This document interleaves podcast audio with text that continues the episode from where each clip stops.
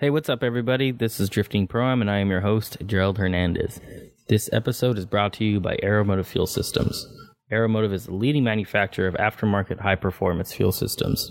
The company's products are the fuel system components of choice for formerly drift drivers Matt Field and Dai Yoshihara. Aeromotive's fuel system customization shop is fully equipped to help you get your project car up and running. With fuel systems capable of supporting more than 3,000 horsepower, they're sure to be a solution for you. Visit aeromotiveinc.com and use code PROAM to get 10% off your entire order. Before we get into the show, um, I do want to. Actually, before I even mention who's coming on, uh, I actually just want to make an shout out, I guess. Um, so Clutch Kitchen on Instagram, spelled with a K, Clutch Kitchen, um, is actually going to be throwing an event for anybody that doesn't really know him. Uh, he actually does like the uh, food service at AVS. So when people throw events, they usually kind of reach out to him, like, "Hey, can you bring lunch?" And he kind of makes people lunch. Obviously, not free. He does charge. Um, anyways, he's actually throwing his own event. Uh, it's going to be called the After Party Cookout on October 24th. Um, it is going to be a competition style event. So maybe, you know, not necessarily like a prime event, but, you know, uh, a grassroots competition, so to speak. Um, we got judges, Shom, Shom, sorry, Rome Charpentier, uh, Chelsea Denofa, and Kazuya Taguchi, so all Pro 1 judges. Um, special guest drivers, I believe special guest drivers, I'd assume so. Uh, there's Rad Dan Burkett, Jeff Jones, and Adam Napick. So drivers are 80 bucks. Um, after October 1st, it's 100 bucks, and then it is 10 bucks to get into the facility itself. So be mindful of that. Um, and then what else do we got going on here? Team uh, Hammer Time and Animal Style will actually be there as well. That's pretty cool. Um, anyways, if you guys want to register for this event, you do have to reach out to him directly on Instagram. His name is Corey. I do not know if he has a Facebook or not. I just I do know that he is Clutch Kitchen on Instagram. But that's that.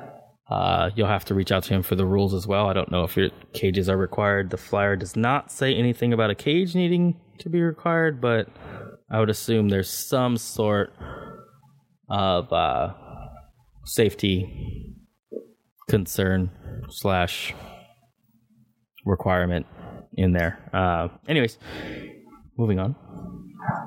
This week's guests are uh, grassroots drivers who plan on doing prom in the future. Um, Adam Billings and Logan. Shit, sorry, Logan. I'm sorry, I'm gonna butcher your name. I hope it's right. Logan Witchlax. Witchlocks. It's it's a sorry, terrible at this. Um, but yeah, two dudes. Uh, actually pretty cool. Um, sometimes it's it's funny like when I do these things and and people kind of like whoever it is I, I speak with, sometimes I'm just like in a funk and I'll talk to someone and I'm just not feeling it. And then we end up ha- like recording the episode and I usually end up really enjoying it. I think I've, I may have spoken about this before, maybe not on the podcast itself, but I have, I know I've personally told people, um, it's actually, they're usually like the podcast I actually enjoy the most. I've noticed since I've been doing this. Um, but super cool dudes. Really fun conversation with these guys. And uh, I hope you guys enjoy this episode of Drifting Pro Am. Thank you for listening. All right, we're recording. Don't worry about the first couple of minutes. I'll cut it off. So, so to make sure that it's recording. Yeah, recording sure and thing. hear you guys. No problem. Hopefully. Um, that's working.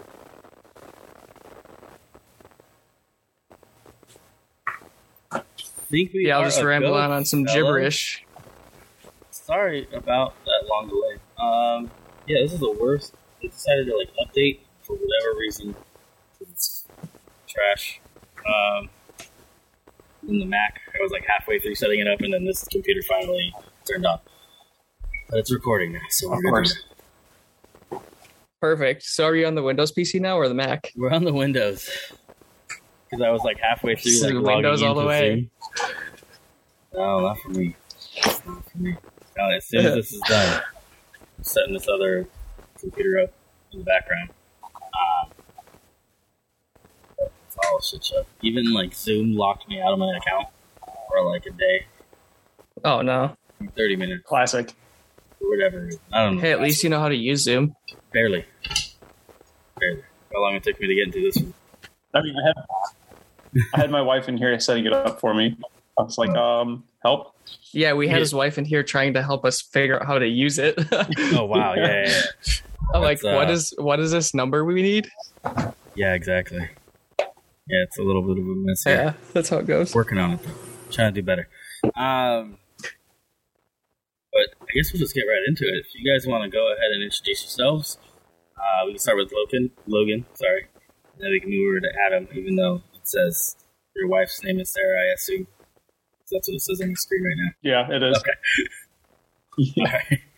Logan, you want to go ahead and introduce yourself? Yeah. Uh, who you are, what you do, where you drive. Yeah, so I'm Yeah, so I'm Logan Wicklotch. Um my nickname is Yibo, not like Yibu, it's Yibo. Um I drive a 2013 Scion FRS and I like driving it into concrete barriers apparently because uh, I've done that twice so far this season. Um, I live in Wisconsin, so I remember there was one podcast that you were you were talking to somebody and then you're like, "Well, I don't know anybody in fucking Wisconsin." Well, now you do, so you don't have that excuse anymore. Um, so I do just a lot of grassroots stuff. I haven't really gotten into any competition yet, just Mhm. because I've I've just started drifting last season. Um, I'm really hoping to focus a lot more in media. Um, so especially for Adam, I think he's got a lot of potential as a driver. So I want to focus on media for him and then continue driving myself. And then the like my my big goal is to do pro am within the next couple of years. Oh, nice. Um, but that's kind of one of my bigger goals. Yeah, for No, sure. you just said it. And then which car do you drive again? We're fighting right now. Which car? Yeah. I drive a Scion FRS. Okay, I, I remember you saying it. I like, I know one of you guys is into Miata. Yeah. Okay, That's me. Sure. I remember the FRS had a wall. Okay, my my brain's everywhere right now. Uh, did oh yeah, you were just messaging me about how it's not working again. What what happened to it? The FRS? Yeah. Yeah, so um well we went to one of our local ish tracks is US Air. Um it's in Shawano, Wisconsin, and it's it's kind of like a, a big small track. And um so I did like there's a skid pad there. So I did that, went to intermediate and I was doing pretty good on intermediate. So I went to the advanced section, and the advanced section has a lot of elevation changes. Um, there's kind of a section of the track that's pretty close to each other, so Mhm. they have concrete barriers in between the two um, and that's also where you enter. So I did like three or four runs, and one of the staff members was like, "Hey, don't be afraid of the entry. Like, go in there, just point the car where you want to go. You should Send be, it. you know, you should be fine." And then uh, I went in and I entered a little too early, and uh, I, I straightened. And instead of like pointing the wheel to the right and then flooring it, Mm-hmm. and getting away from the wall, I panic braked. And then as soon as I went into the grass, I was like, oh shit, I'm rebuilding the front of the car again. So I mean, it happened. I've got a lot of the repairs started already. Mhm. Um, now I just need to order like parts of the radiator support and like a bash bar. And um, I actually ordered an angle kit today because I broke a control arm. Oof. And I've been just on like mod and knuckles and stuff. So I figured today is the day to make the jump, and I should be back and driving, you know, within a couple of months here. Nice. What'd you end up going with for an angle kit? Or whose? Um, so I went with Part Shop Max, and that's just because you know, like I've heard a lot of people say really good things about uh, FDF. Mhm. Um, but I've just been talking with Tommy at Part Shop Max, and I mean, the customer service has been super good. Um, I had a a coilover break in the front um, because there's a different spacer you need because of the way that the coilover walks back and forth. Yeah. uh, with extended lower arms. And uh, he got me, you know, new coilovers and all the hardware to fix it shipped out you know, super fast. And every time I have a question, he responds like right away. So, um, you know, in, in that situation, I just I feel like the customer service is is so much, or it's worth it for sure. Yeah, getting that stuff out to you so fast too is because we were like in between events, so we had kind of a small window. Yeah. So it was like pretty big to get that car, so we could go to US Air. Yeah, Yeah, no, absolutely. Yeah, and then also with the FRS, so it's uh burning a lot of oil. It looks like a tractor when I start it up. so I'm hoping that little FA20 lasts the rest of the season, so I can rebuild it. Um, Yeah. So let's hope that it lasts. a small story about those FA twenties. My buddy got an FRX that was like, I don't know, something was wrong with it. Anyways, he was driving it one day, and all, all of a sudden, out of nowhere, it just died on him, and then it ended up having uh, like blowing a head gasket, like just cruising down the freeway. Hadn't even like he was just accumulating parts for like the five speed swap. So now he's got like a five speed swap on top of like getting. Uh, a built motor with like a supercharger for it. On like a big old build for Mhm. like what do you guys get out of those 300 horsepower? I feel like Yeah, so that's one thing that I've been really struggling, well, not so much struggling with, but really just kind of deciding on. Um, so the FA20 can can make around like 280 ish wheel horsepower reliably. Okay. Um, the biggest thing is the transmissions are glass, you know, as with a lot of Subaru transmissions. Um, another issue is the oiling. So, um, what'll happen is you just lose oil pressure. So you can get like a baffle plate that'll help a lot. Um, you can get there's a upgraded oil pump, but you have to mill out the front plate on the engine, the timing plate. Um, another issue a lot of FRSs have is the valve spring recall on the 2013 models, and that mine was done, but luckily mine was done by somebody who knew what they knew what they were doing. Um, but what happens is that engine is sealed together with a lot of like silicone sealant, Mhm. and uh, that silicone will break off and then get stuck in the oil pickup, and then you lose oil pressure, and then you throw rods. Um, but the day I got mine done, I did, I threw an oil pressure gauge in, and I haven't had any issues, thankfully. Um, so I, I think what I'm gonna do for mine is I'm gonna run it the rest of the season, and then I'll do like gaskets, ARP studs, um, just enough to make the engine reliable at 250 wheel horsepower, um, and then that should be enough to to last me quite a while. Yeah. Uh, right now, I'm totally happy with just I've got like a full exhaust, stock airbox, and a E85 tune. Mhm. Um, and I mean that feels super good to me. Yeah, I, I had uh, Brian Dowden on here before, and uh, I think he's gone through like six or seven of those FA twenties. They have not been good to him. Yeah, in yeah, any I- way. And now he's I really like that podcast though because he had some good information. yeah, yeah, yeah. For, But also, I feel like what? I also feel like the budget on like six FA twenties has got to be nuts because they're not cheap. No, Dude, they're like all. six grand an engine. I don't know if he was spending that much because I think he's like accumulated like so much parts over the years.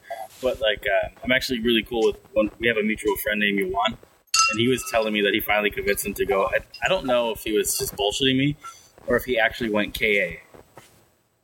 Like he's gonna do a KA swap. A turbo. That would Like- be cool. I've never like a seen that. 240 KA. yeah, I think so. I might be wrong, or I don't know if he said a K series Honda. So I'm not sure. I'm gonna I'm gonna have to ask him. Oh, but actually, um, If it Adam, is a KA, that's got to be the coolest swap I've ever heard of. yeah, exactly. Yeah, right. Uh, Adam, if you actually want to go ahead and introduce yourself and all the fun stuff you drive, where you drive. Yeah, for sure. So my name's Adam Billings. Um, I'm from Elmhurst, Illinois. I drive a '99 Miata. Um, uh, I don't know. Like uh, my goals, I'm aiming to be. I want to do a pro am event next year. Mhm. Not a full season because I don't think myself or the car is ready for that. But I want to be at one event, kind of see where I'm at with the car and like how we're doing as like a as a team. Yeah, And then the year after, I want to do a full season. Is the kind of the plan. I would really, really like to go down and try a clutch kickers event as well, just to say that I've done it and like drive against some of the people there.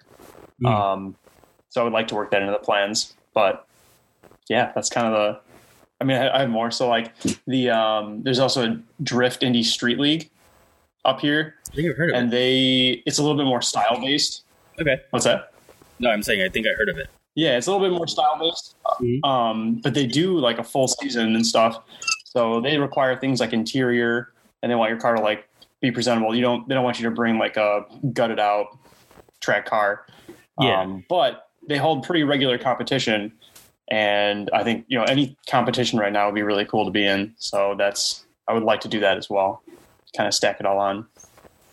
Yeah, no, that'd be cool. I'm actually kind of getting over pro am as well. I'd rather kind of I like competing. I like that aspect of it. It just kind of like challenges you and it kind of get gives you like this. Uh,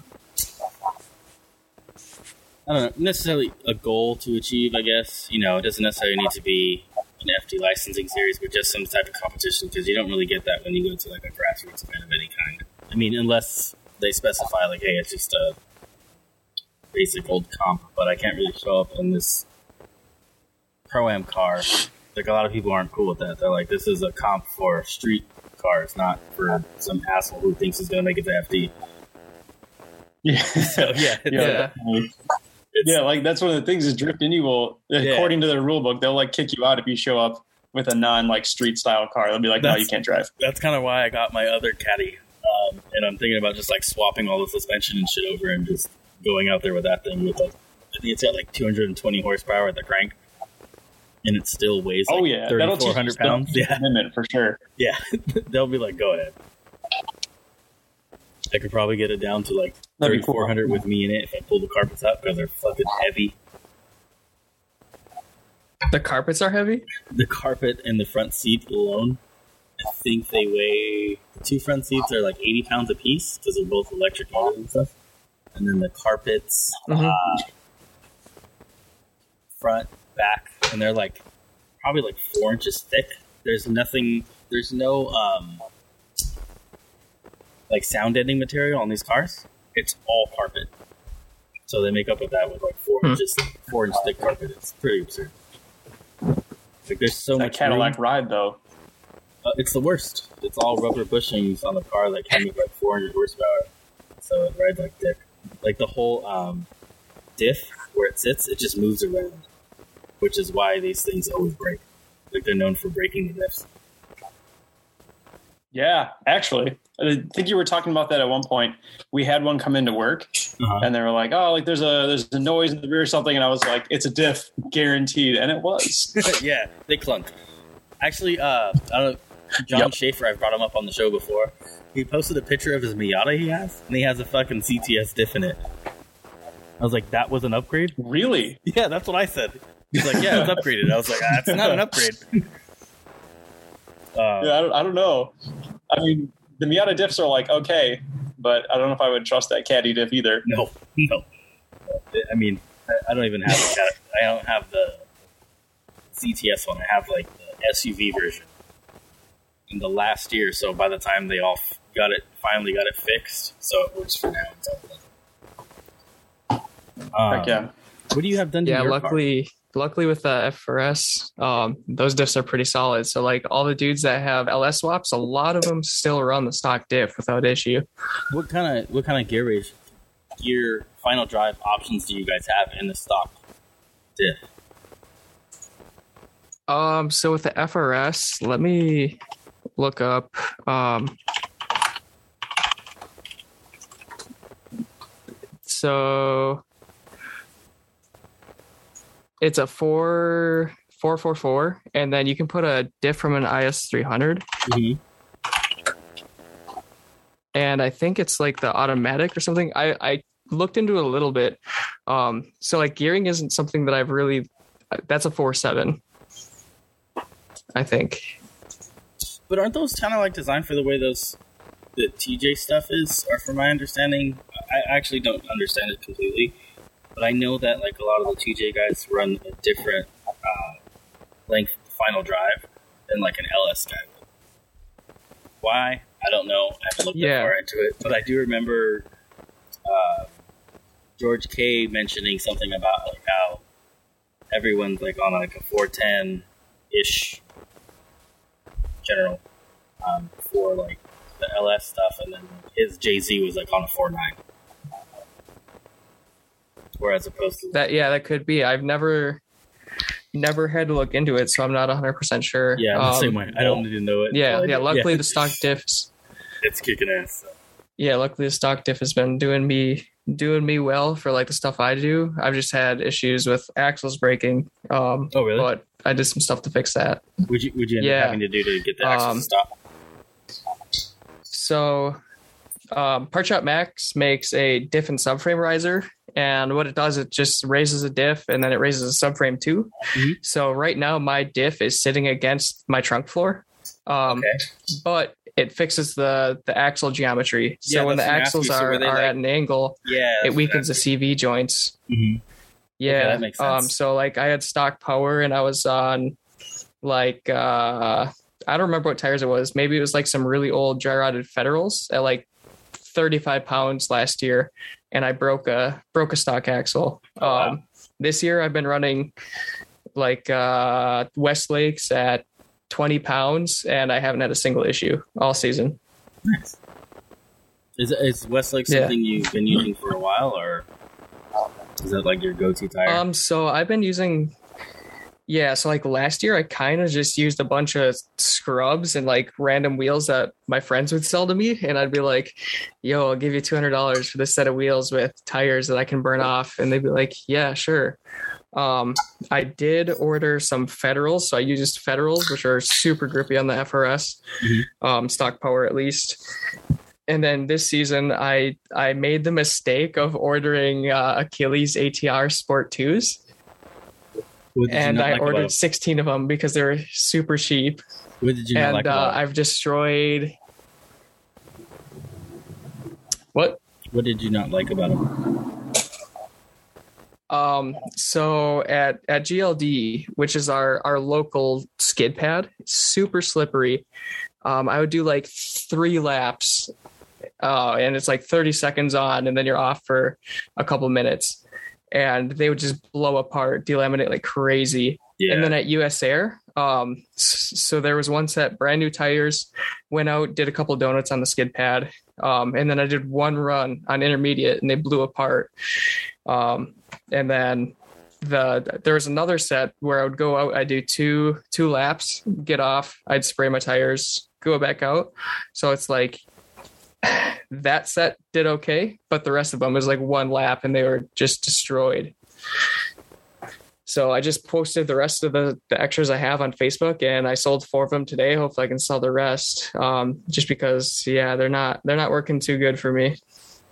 I didn't have a problem with them because I ran them before, like on my old BMW, and I they did great. Uh, then again, it really was I was barely able to like complete a lap, and then uh, like without spitting Oh, out sure. like an asshole in a, at a pro event. Um, and uh, like so they lasted long, so I thought they were like great tires. So like I I was uh, speaking highly of them, and then I finally got my shit together and can complete a lap, and they would be kind of toast by the end of the lap, if not the second. Yeah. And so another thing I've heard too is that the, the ATR sports are, are decent, but the sport twos are, are the ones that delaminate.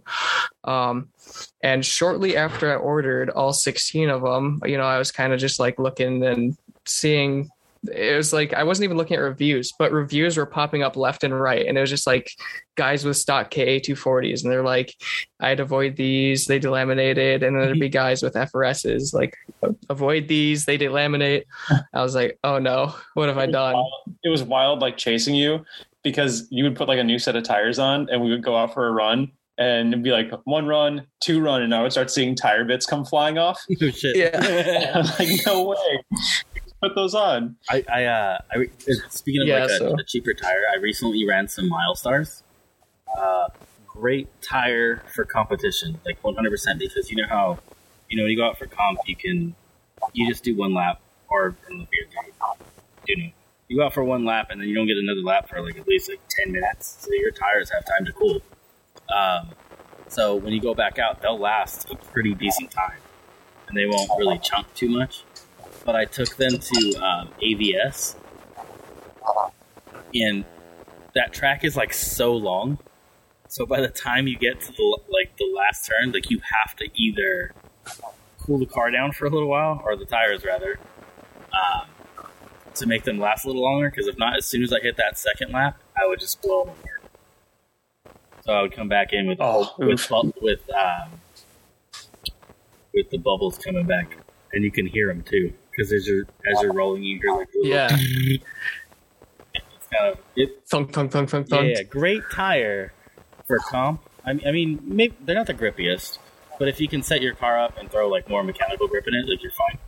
Um, but maybe not for hot lap. I think Kendas are still like the king. And while I was there at this set event, somebody was there actually testing a new federal um, compound. And they did 28 laps, hot laps. Well, not not all of them were hot laps. Um, he would do several hot laps at a time, and then he ended up getting 28. And then he gave his tires to another driver to kill them off, and he got another six laps. And he had the driver he gave him to had substantially more horsepower, at least like 200 more horsepower than he did. Um, he still got six laps out of him, hot, of straight hot laps um, before he ended up uh, blowing them apart. It came down to like the wires, and then they finally separated. So That's crazy. hopefully those come out soon. Those things are gonna be bitchin'. Yeah, that'd be nice. I'll be ready to order them. Have you guys tried the Kendas or no? Yeah, and another reason too, I've been kind of selling off my spares is because uh, I ordered 20540s, which is what a lot of guys run on stock power FRSs. Um, but I feel like I, I was running the 20540s at like 20 pounds on the skid pad, Mhm. and um, I, I was definitely like just second gear. It was just lots of wheel speed, and the car wasn't going anywhere. Yeah. And I have so I've got like zero toe, um, one degree of camber in the rear so I could toe in a little bit, um, but I'm trying to just adjust my grip with the tires and trying to avoid toe in just because I have such low horsepower. Um, you know, quote unquote low horsepower. Um, so I think what I'm going to do is try like 225 40s. Uh, I'm going to try some maybe, maybe uh, probably not federals because those are super sticky. Maybe some just like some cheaper economy tires um, in a 20 225 40. Mhm. Also, my cat's running around. I know, so Say hello to my cat Snow. yeah, I'm a dog guy, not a cat person. Yeah, My buddy Sean, that's yeah, me too. But I can't have a dog here. Oh, bummer. Cats, cats are cool. My girlfriend Yeah. wants to get one. She was telling me the day. I was like, not with our dogs. They'll tear that thing apart. Yeah, they're they're really fun until they're not. Yeah. And uh, Adam, how long have you been drifting? Yeah. So I've been driving for this is about year two and a half. Oh, okay. Um, yeah, so I've been going for a little bit, but I drove um, like five or six years. I think it was like six years of autocross and like track driving before this. Mhm. Um, so I like back then I was like super new. You know, I like oh like first getting into racing or whatever. Um, but then I saw drifting and I was like I should I should probably give this a try. And Yeah. once I did that, I, I think since I started drifting, I've been to two autocrosses. Yeah, I, I think I did one of those in the past. But this isn't for me.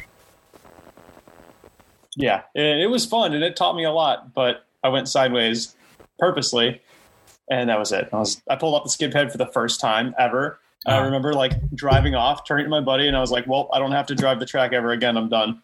Yeah, like I'm good. yeah, it's uh Yeah, I was like, "I know what I'm doing." I remember I went once in like my old Cadillac, the one that I crashed, and um, I had no business being out there to begin with. And then the car ended up getting sideways on me, and he's like, and then when I got back, like to go back in line, he's like, "Hey, are you done doing that? Because we don't do that here." I was like, "Yeah, sorry." They were not cool. okay, okay.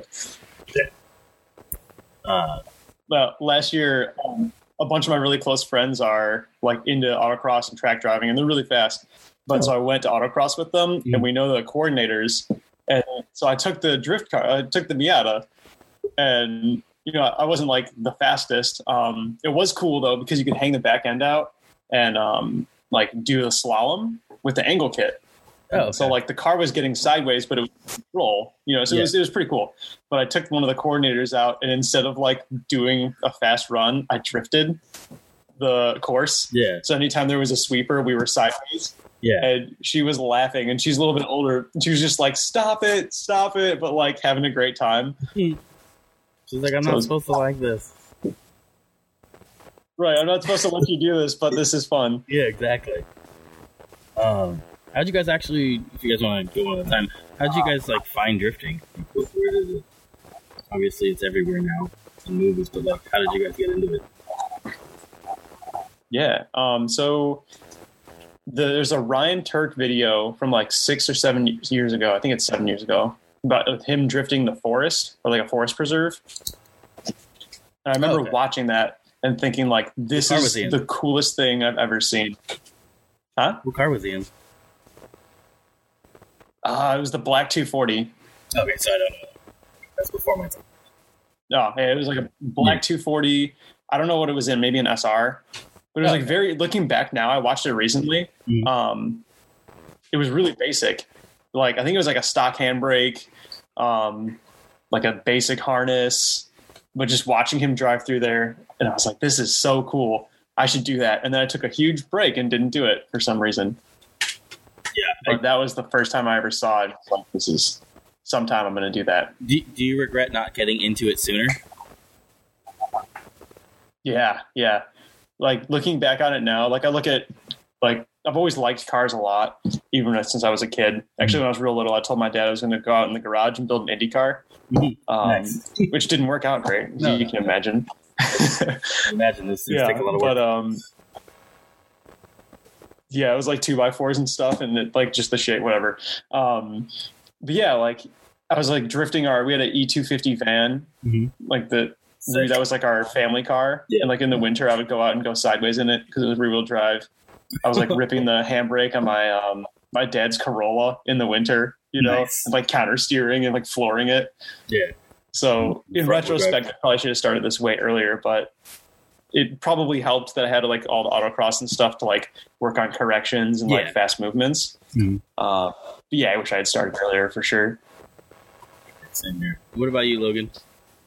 Did you get into all this fun stuff? Um, yeah. So I mean, when I was when I was younger, like a teenager, um, I was super into like BMX and uh, parkour and stuff like that. So do like free running, um, and then BMX. So like it's kind of one of those things where a lot of the BMX guys kind of went into drifting. Um, but before I was even into that, so like me and my me and my buddy Tyler would like race RC cars and stuff, and I had a RC drift car. Um, and I always wanted, like, I remember sitting in my uh, like middle school class, and I was like, I'm gonna, I want to be a, a drift driver someday. Like, I want to drive race cars. Yeah. And um, I remember there's this, there's this kid. Um, I won't say his name, but he's like, no, you can't do that because it's, it's not legal. You can't do that on the streets. I was like, no, you do it on a track. Um, and then, like four yeah four or five years ago i bought the frs and Mhm. i bought it originally because i needed something to build my credit. So i financed it and the bank needed something that was less than a certain amount of years old. Um, so i ended up buying it from a guy um, actually burst speed some people might know him. He's got a pink r32 and a blue rotary miata um, but I ended up buying the car from him. I didn't have any plans on drifting it at all. I was kind of like a stance kid. I had a bunch of Civics before that. Um, and then just last year, I went to GLD, our local, and I kind of just uh, like went out, did a couple uh, a couple of laps, and I had issues with like traction control not turning off. So I was spinning out like every every single corner Yeah. um, and I was like, "Oh my god, this is so much fun!" And then I went back after disabling ABS, and I was able to like, I wasn't linking everything, but I was just like straightening in between the the figure eights. But it was still so much fun. It kept on going on and on from there. Um, so last season, I did 13 events in a row, like weekends in a row shit. and I would just like street drive my car to the track and I'd have like just shitty spares on my trailer and in my trunk. because I had a little trailer I'd pull with the FRS. It's pretty neat. And then I would drive for five hours and then drive home. And luckily, I had no issues at all. Um, and it's funny too because like Adam and I haven't always been super close friends. Uh, we kind of sort of met twice. So a while ago, I was setting a set of like 16 inch wheels off of, I had a Scion XB that I had like on the ground. And I, I sold them on Facebook and he ended up buying them. And then I pulled up, I think it was the first or second time to GLD. And I was like, wait a minute, dude, did you did you buy these on Facebook? And he's like, yeah. I was like, dude, those are my wheels. I sold those to you. And then so we started talking. And then I think it was like my my fourth or fifth event. He was just like, hey, do you want to do tandem? And I was like, uh, sure. And then it, it went on from there. I mean, we drove together so much. Um, and then, I mean, now we've like started our own like drift team, uh, group type of deal. And it's, yeah, it's crazy. It's been an absolute ride. It's been, uh, let, let's just put it this way. I was starting to save for a house at the beginning of last year, and now I have no money, but it's so worth it. Yeah, that's same here. Um, for this question is going to be for both of you. Let's start with Adam. What is your dream drift build? Ooh, just like no anything, anything. Anything. Oh man. To be a fucking beautiful Saber. oh man, I think I mean, so I think something that'd be really cool would be some sort of skyline build. Like I had a feeling to going say me, that. That, would why. be really really Okay. like a like a 32. I don't know what motor like in it, 32. But- like the 32. huh? Ryan Litteral says the, the RB is the best thing ever, so that's the way to go. Honestly, Yeah, it comes with a great motor. I don't, Everyone I don't shit on the Jay says RB. He just kind of like he set himself up the whole summer. I mean, leading up to FD, and then all that shit has happened to him recently. So it's kind of fun. Uh, I I do like the RB in Skyline. I don't know know if I necessarily like it outside of it. That makes sense. Yeah, and they're so expensive. Yes, it's fucking ridiculous. They're so They sound so good though. I will say, It's I like if you you like the way it sounds better than Jay Z. One hundred percent. Yeah, I mean RB is amazing. They sound sound amazing, but like you pop an RB, like what ten Gs instantly? That's it. Yeah, You pop an LS. Huh. I'll buy a new one. $300. yeah, Three even like a dollars for an K. If you pop like a like a K series, it's like eight hundred bucks or something. Yeah.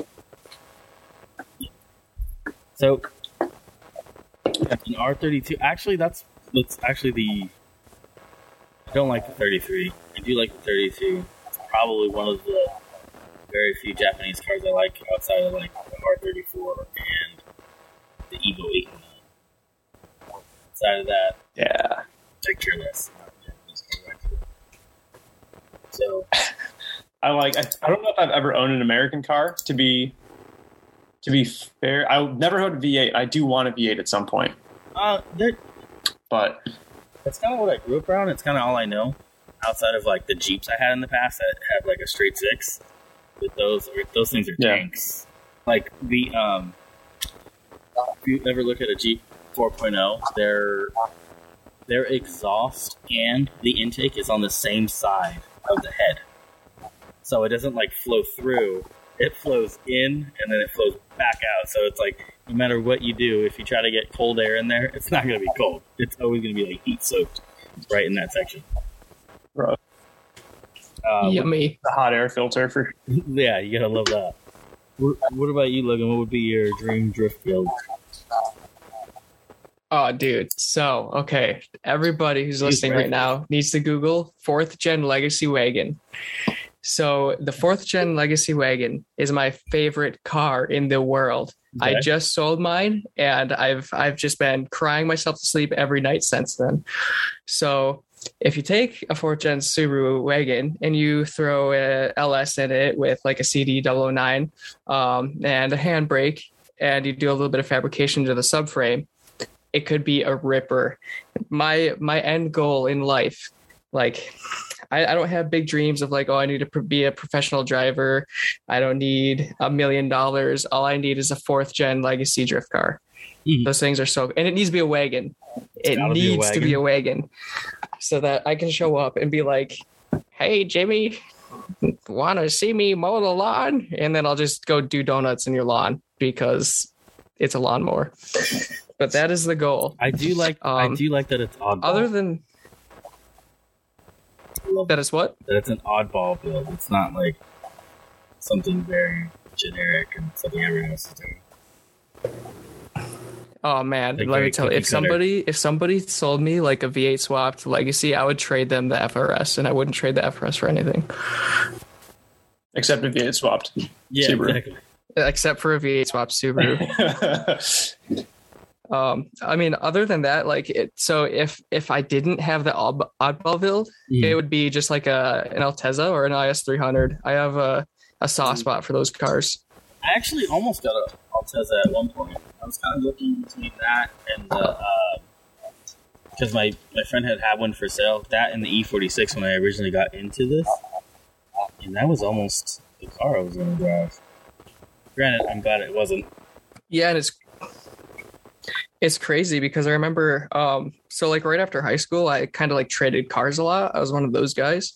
Um and I had a, a legacy sedan that I almost traded for an IS300 and man I wish I would have done it. Um but it was kind of like clapped. It was super clapped. Um so I didn't do it, but looking back I wish I did because I would be a millionaire right now. The Yeah. value has gone up like crazy. I had a guy offer to trade me for my GTI back in the day for a IS300 as well. And I was like, oh, like I saw some rust on it. And I was like, no, that's okay. That's okay. And no, well, then I sold the GTI and bought the Nissan. So it's like, man, it worked out, but IS300 would have been cool. I don't think you even told him about the Nissan. So Uh, uh, I, Nissan. I also, I own a Skyline. you That did? is or you do? that. So that's like the other build. It hasn't started yet because of the Miata. Uh-huh. Like I need the Miata to be um, like fully where I want it before I start this one. But I sold my GTI Mhm. and then bought a '92 Skyline GTST, not not a GTR. I'm not balling. Which, Which I don't know anything about this. So That is an Um, so it's got it's a R32 RB20, so it's like the little motor, uh huh. and um, it's rear wheel drive, not all wheel drive. So you're kind of like almost there to your your dream build. Like you, Yeah, so got, like I've got got I've got the car. I just need Is to it? like are, you four door? I got the car. I just need to put time and money in. Yeah, talk Huh? shit, man. Do you have a four door or two door? Two door. Nice. So two door RB20. Yeah, no, like super exciting. When the opportunity came up, I had ah man, because I was I was budgeting for pro am. Mm-hmm. Um, I was budgeting for pro am, so I had all this money pulled aside for like hotels, food, travel, like all that stuff put aside, and um, I, this came up, and I was like, well, I'm never going to get another shot at getting a Skyline at this price. So I, I pulled the trigger, and like that was it. I ain't mad at you. Um, so I like if you don't mind me asking, what's what you that? get it for? Oh, you're, you're cutting in and out a little. Sorry. It's you. I said if you if you don't mind me asking, Is it what me? you get it for? Yeah, I think so. Or maybe it is me. Oh shoot. I don't know. Are you guys on Um, Wi-Fi So or are you guys hardline in? you got it for you got it for five grand, That's not bad. And that which that wasn't running, right? That's kind of like needs or no running driving. Oh shit! I mean, it needs. Yeah, no, no, you- it needs someone to go through it a little bit because Yeah. like it was modified in Japan, and then it was modified in Texas, and by the time I got it, like, you know, you know how people are. They don't do a great job sometimes. Uh, Um, it's not necessarily they don't do a great job. I don't want to shit on anybody who's trying to work on their own thing, but maybe they just don't have the most experience and they're doing the best they can. I mean, That's true. you That's know, a better way of putting it for sure. It's definitely not. Um, and, and is it running and driving still, or you have you started like taking it apart and all that fun stuff? No, no, I just uh, it was at my parents' house, Oh, so I swapped the uh, Miata over there tonight and drove it back to my place. Oh. So sweet. it is currently running. Yeah, no, it was it was a really really cool moment. Um, and like I never really thought that I would have the chance to like have one. And No, so when it came that. up, I was like, well, shoot, man, I I kind of have to. Like this is this I can't pass this up because I'll regret it for sure. Yeah, I have like a long list of cars that I would do that for, and they're none of them are drift friendly. They're all like, I think the newest one is like in the early '80s, so it's like the the G body Malibus, the coupe, and then pretty much anything, or like a Buick Skylark '64 to '65, Oldsmobile Cutlass '64 only, just a whole bunch of old shit like which are like oddball builds too.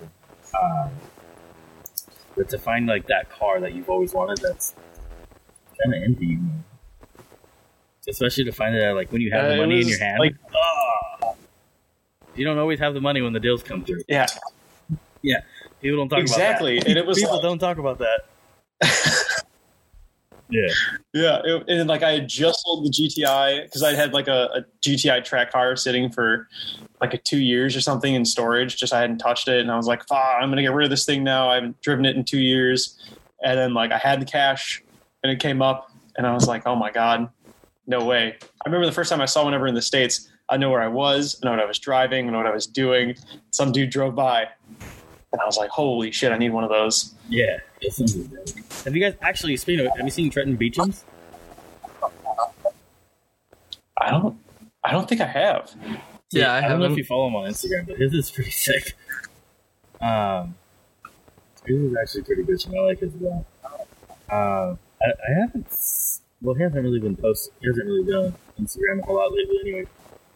Um, but last year he was posting a lot about it and was like putting it together. The thing looks really nice right now. If he still owns it, I'm not sure if he does. Yeah, Yeah. Um, I'll have to check it out for sure. so you guys are like talking about like going to prom and stuff. What are you guys doing to kind of like prepare yourself for that? Like, what do you? like, You know how? Like, have you guys read the rule book? Yay, Yeah. So, yep. So, like it, the safety stuff is like the Yeah. biggest concern. You gotta have the cage, the correct cage. Um, you have a couple of uh, safety items. You know, the Halo seat. If you don't already have it, you know, I think a lot of people are gonna like, get overwhelmed. The best way to kind of describe it, and they realize like all this shit adds up to like five grand just to get that in. Like a cage can cost you anywhere Yeah. from like depending on who's doing it. If some guy who's good, who's just starting, you'd have to find this guy though. Um, like eighteen hundred bucks to start. And then I've seen cages go up to like three to five grand just for the cage. And then you have a Halo Yeah. seat. So, Those are like minimum seven hundred bucks. Uh, suppression system, I think I paid like four fifty to my door. Neck restraint. That's like two thirty. I got like the cheapest of the cheapest shit. Um, this, this is just like the idea. Is like, do you do you guys plan on buying this stuff step by step? Uh, if you guys do do that, or do you have some of that already? yeah. So I've already, Good. yeah. So I've already started. Um, When I bought, so I had, this is my second Miata. Like year, we talked about this like two and a half years in. Year one, I had like a rusty stock Miata that, you know, it was like, oh, like I'm going to go try this. Yeah. Um, I found a frame, a hole in the frame. At the end of the season, when I went to install my angle kit that I purchased, I was like, "Oh, that's not safe. If I get hit, we could be in real trouble." Um, so I bought the another this chassis that I have now, and at that point, I kind of knew I was like, "I want to be driving. I want to be driving pro am. You know, Yeah. I don't. Would it be cool to go to like pro spec or pro one or something? Yeah, but like financially, like that's not really a reality. You know, so like my goal, I'm gonna go drive pro am. Um, so I started working from there. So I have like I partnered with um, Rudd's Racing out of Union Grove, Wisconsin, or they just moved to Elk Grove, Illinois. but you know, 20 minutes difference or so. Yeah. Um, so they put the cage in for me. I don't trust myself to weld in a cage. I trust myself with a lot of things, but I was like, I don't have the time to like like do this the proper way. Um, Yeah. And so I'm working with them. They put the cage in. Um, like I have neck restraints. Actually, I hit a 350Z going. We were like, he's he spun in front of me, and I hit him with the side of my car. I felt my neck go this way a little bit, and I was like, Sounds nice. Let's- Instantly, next day I purchased it. It's not worth it to, you know, get injured or something like that. So I have the rule book like saved on one of my tabs, and every time I do the modification of the car, does it fit in the rule book? Is this going to help me like put the car ready for pro am? Yes or no? You know, Yeah. do we do it? Yes or no? Gotcha. So Hmm. yeah, so it's been going. It's going pretty well, but it's it is a lot of money. Like you know, you're not joking about like oh like five grand super fast. It's Yeah, it's it so easy. But but a lot of people kind of like see that and they kind of get overwhelmed and kind of discouraged.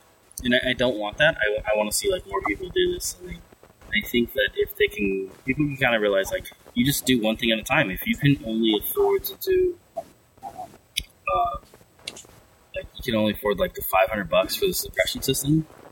Uh, don't quote me on this because I don't. I can't go look at it right now. But I don't think there's a. I don't think these are dated, or maybe they are. I have to double check.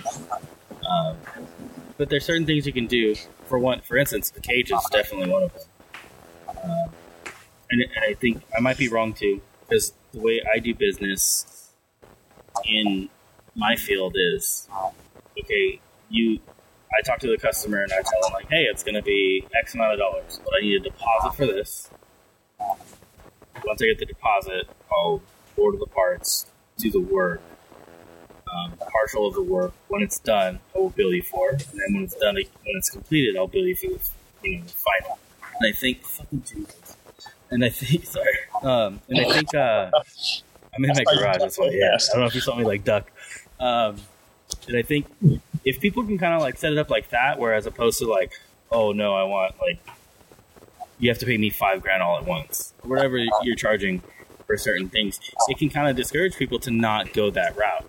So, I, and that's what I've had in the drifting community only, to where, um, at least in my personal experience, when I asked somebody to do something, the only thing I've ever had done that wasn't me was a cage, and they were like, "Oh, we got to pay this all at once." I was like, "Ah, shit." You know what I mean? Like that's not. And, and something about it Yeah. also doesn't sit right with me just because of like my business background. Like it just doesn't make sense for me to pay you all at once. Like I need you to order the parts, yeah. But now if I pay you all up front, like you can sit on this forever. If you want. So there's that too. Yeah, Yeah, exactly. yeah, that, that's an issue. Yeah. See, you guys. And um, I don't. So the way I I look at it is, I remember, um, like a couple of years ago, back before I was making really good, you know, like decent livable money. Um, I remember like just being on Facebook, I would see all these people's cars, and I'd be like, man, look at this! They have that done, that done, that done. Like this is a full blown full blown project car. And then I'd look at like the cars I had. Um, and I'd be like, I've got like two mods done and that's it. Um, but with the FRS, you know, over the four or five years I've owned it, it's kind of become one of those things where it's like, okay, I just got done doing this. Um, you know, this next week I plan on ordering this. And it's just kind of like, like you said, one thing at a time. And I don't make a whole lot of money. I'm like a blue collar worker. I do plumbing. Um, so it's like, I can't just like go out and spend, you know, like five grand on a cage. uh, Yeah, luckily, I've been talking with Roads Racing too, and we've been working some stuff out. Um, I do plan on getting a cage done sometime soon. Um, but like you said, it's that thing where you can do it a little bit at a time. So like right now, uh, this last season, it was just get all my suspension set up, get everything to a point where I won't have to worry about replacing it or redoing it. And then it was um, get the get the engine all set up, so like exhaust and turbo and stuff like that. Of course, there was a little bit of a wrench thrown in the works when the ex- the engine started smoking a lot, and then another wrench thrown in the works when I went into the barrier, and now I have to replace a bunch of stuff. Yeah. Um, but I know a lot of people complain too Um, you know, I've heard a lot of people complain like, oh, well, I don't want to do pro am because you need a cage, like you said, you need a cage, you need fire suppression, you need uh, Hans device, you need a halo seat. Um, and for me, it's it's a little intimidating because you need all that. But I understand why you need it because you don't want to go out there and like these guys are entering at pretty high speeds. You don't want to go into a wall without a cage, and then now you're not a pro am driver, you're dead. So to me, I'd rather spend the five grand on a cage than five hundred thousand dollars in medical bills. Yeah, I, I see what you're saying. There's that too, but yeah, some people do kind of get all high and mighty about like the cost, how it's not worth it to them. Uh, but it's weird because you'll see it like from from certain people who are like, "Oh, this cost doesn't make sense," but they're like super competitive, like in nature. Uh, they just don't see. But they, uh, it's, it's kind of hard to explain without being an asshole. So, um, but uh, I do see a lot of people complain about it, and then like if they did compete, they would do so well. Maybe, maybe that's just not what they want. I wish a lot more people did compete because there is kind of that. There's with the there's this weird imbalance between like the grassroots guy and the one who wants to compete. Kind of, yeah, and I think it almost seems like you you're like one or the other, right? You're like you're a comp driver or you're a grassroots driver or like a bash driver. Mm-hmm. Um, yeah. I don't, and I don't know because I think they're they're both so much fun, right? Like yes. it's different. You go to a bash and you uh, you hang out with your friends all the time, and mm-hmm. you like do a bunch of tandems, and you're just hot lapping, and you get and drunk awesome. all day. Um, I, I, mean, some people get drunk all day. Um, I'm just saying, some people do. They'll have beers all day. Like I'm not driving home tonight. Who cares? If I crash this car, I have a trailer to put it on. It does happen. Yeah. I've yeah. seen it happen at a freaking pro events. Trust me. Like it's I'm like, what's in that cup? like, Jesus. Water. Yeah. But some people are just have a good time. They just want to drive regardless. Yeah. But, um, no. But I think too, like what you guys talking about. Go ahead. What were you saying? Oh, I was just saying, like looking, like when I was going, the, when I first decided, I was like, oh, I want to do pro am. I looked through the rule book, and I kind of was like, wow, like, and I, you know, you look at it and you say, okay, so I need fire suppression, I need a cage, I need this, I need this, and you start just quick Google searching and like, how much is this going to cost? Mm-hmm. And it's a lot. It's a ton of money. Um, so like something I've been trying to do is like I'm I'm spacing it out, right? Like I've had the I'm coming up on like two years owning the car, I think, because I drove it last season. I'm driving it this season, and it's like you just do like I said, you do what you can, and we're making a lot of progress, which is we're getting to that point where it's like we're cl- I'm close enough now where I can be like, yes, like next year I could run a pro am event. I'll have all the stuff. Yeah, but it's taken it's taken time. You can't just like, or I guess you could, but for me, I can't just buy a car and then be like, all right, this is gonna be a pro am car in three months.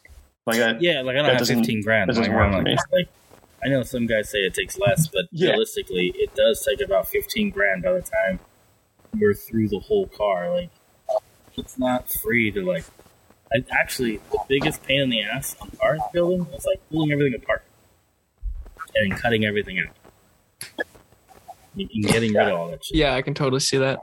Yeah, once you start like pulling that shit out, it's like, fuck, where do, where's the dump? Where can I take this? Where can I take that? Because unless you have the patience to deal with people and like try to part that shit out, and, and I'll be completely honest, I don't. It just goes in the garbage. I don't have time for that to tell somebody like I have a carpet here. That's no, that's exactly how I am too. So I've got like a stash of stock FRS 86 parts mm-hmm. that are just sitting on the shelf collecting dust. And it's just because like I'll post something for sale and then you'll get like those people that are like, oh, can I come get it? And it's like, yeah. And they never respond back. And it's just like, it's too much hassle. I'm just going to give it to my, my fab guy. He can scrap it and take the money, you know? Yeah. So I'm different a little bit than you guys. I have like a row of parts. So I have like a, a very small, I live in an apartment and I have a small garage, which is great because I have a Miata. So it's like not a big deal. But I have a, uh, like a row of parts around the Miata in this like single car garage. Because like, it's like, because uh, the blue one, I like, stripped it and then got rid of the chassis because it was rusty. So I have like hood, bumper, doors, like all the stuff around the car. Yeah. No, I have. But I was no, like, no, no, Those are great parts to keep. No, no, no. I have like in my backyard. I have. I think I have all four doors. I don't have. A, I have two subframes, front and rear, a trunk, uh, Yeah. and rear over, rear not rear over fenders. This thing doesn't have those. And rear fenders. Um, like I keep shit like that, but I but I have a house, so or I live in a house, rather. so I'm able to like keep that shit. But I can understand like not everyone has a house, so or a house they live in. You have like an apartment like you do, and you don't have the room for shit. yeah. Um, but at the same time, like I mean. I don't want a whole bunch of trash lying around. Like I'm not gonna keep the fucking carpet or uh, the stock seat. Like that's that's some garbage because no one's gonna buy it. I just threw a stock seat out today. Huh? you just what? I just threw a stock seat out today. See? so I like I like brought a sky I brought the skyline home Mhm. and I like went to put it in the garage and it wouldn't fit because it's a small garage and Yeah. the skyline's longer than the Miata. And I was like, oh fuck, I gotta throw some stuff out so I can get the car in. Yeah. So I like tossed the uh tossed the seat. Was the seat in the seat like trash. worth anything though? huh? Was the seat worth it? Worth anything? I mean, I had it on marketplace, and some dude was like, "Do you have a driver's seat?" I'm like, "This is a passenger seat ad. I don't know what you're asking for." This- So it- no, I mean, what like I have is what's listed for sale. Like, is always that one person. Right, exactly. Like I, it says passenger seat, not driver's seat, so that should tell you. But Yeah, and going back to like what you're saying about yeah, not everyone having a house. So it's crazy to think that like two years ago, anytime I needed to work on a car, I was doing it in like the side of the road or my driveway. And now luckily, so I rent just a, like a small, yeah, yeah, small um apartment. Um and I have like a shop space that I rent. It's a 15 by 30 and it's just got like a light in there and I've got you know tools. Um i recently bought a trailer just an 18 foot open trailer with a tilt bed. Um so i keep that in there. So i work on my car on the trailer in the shop because otherwise i don't have room.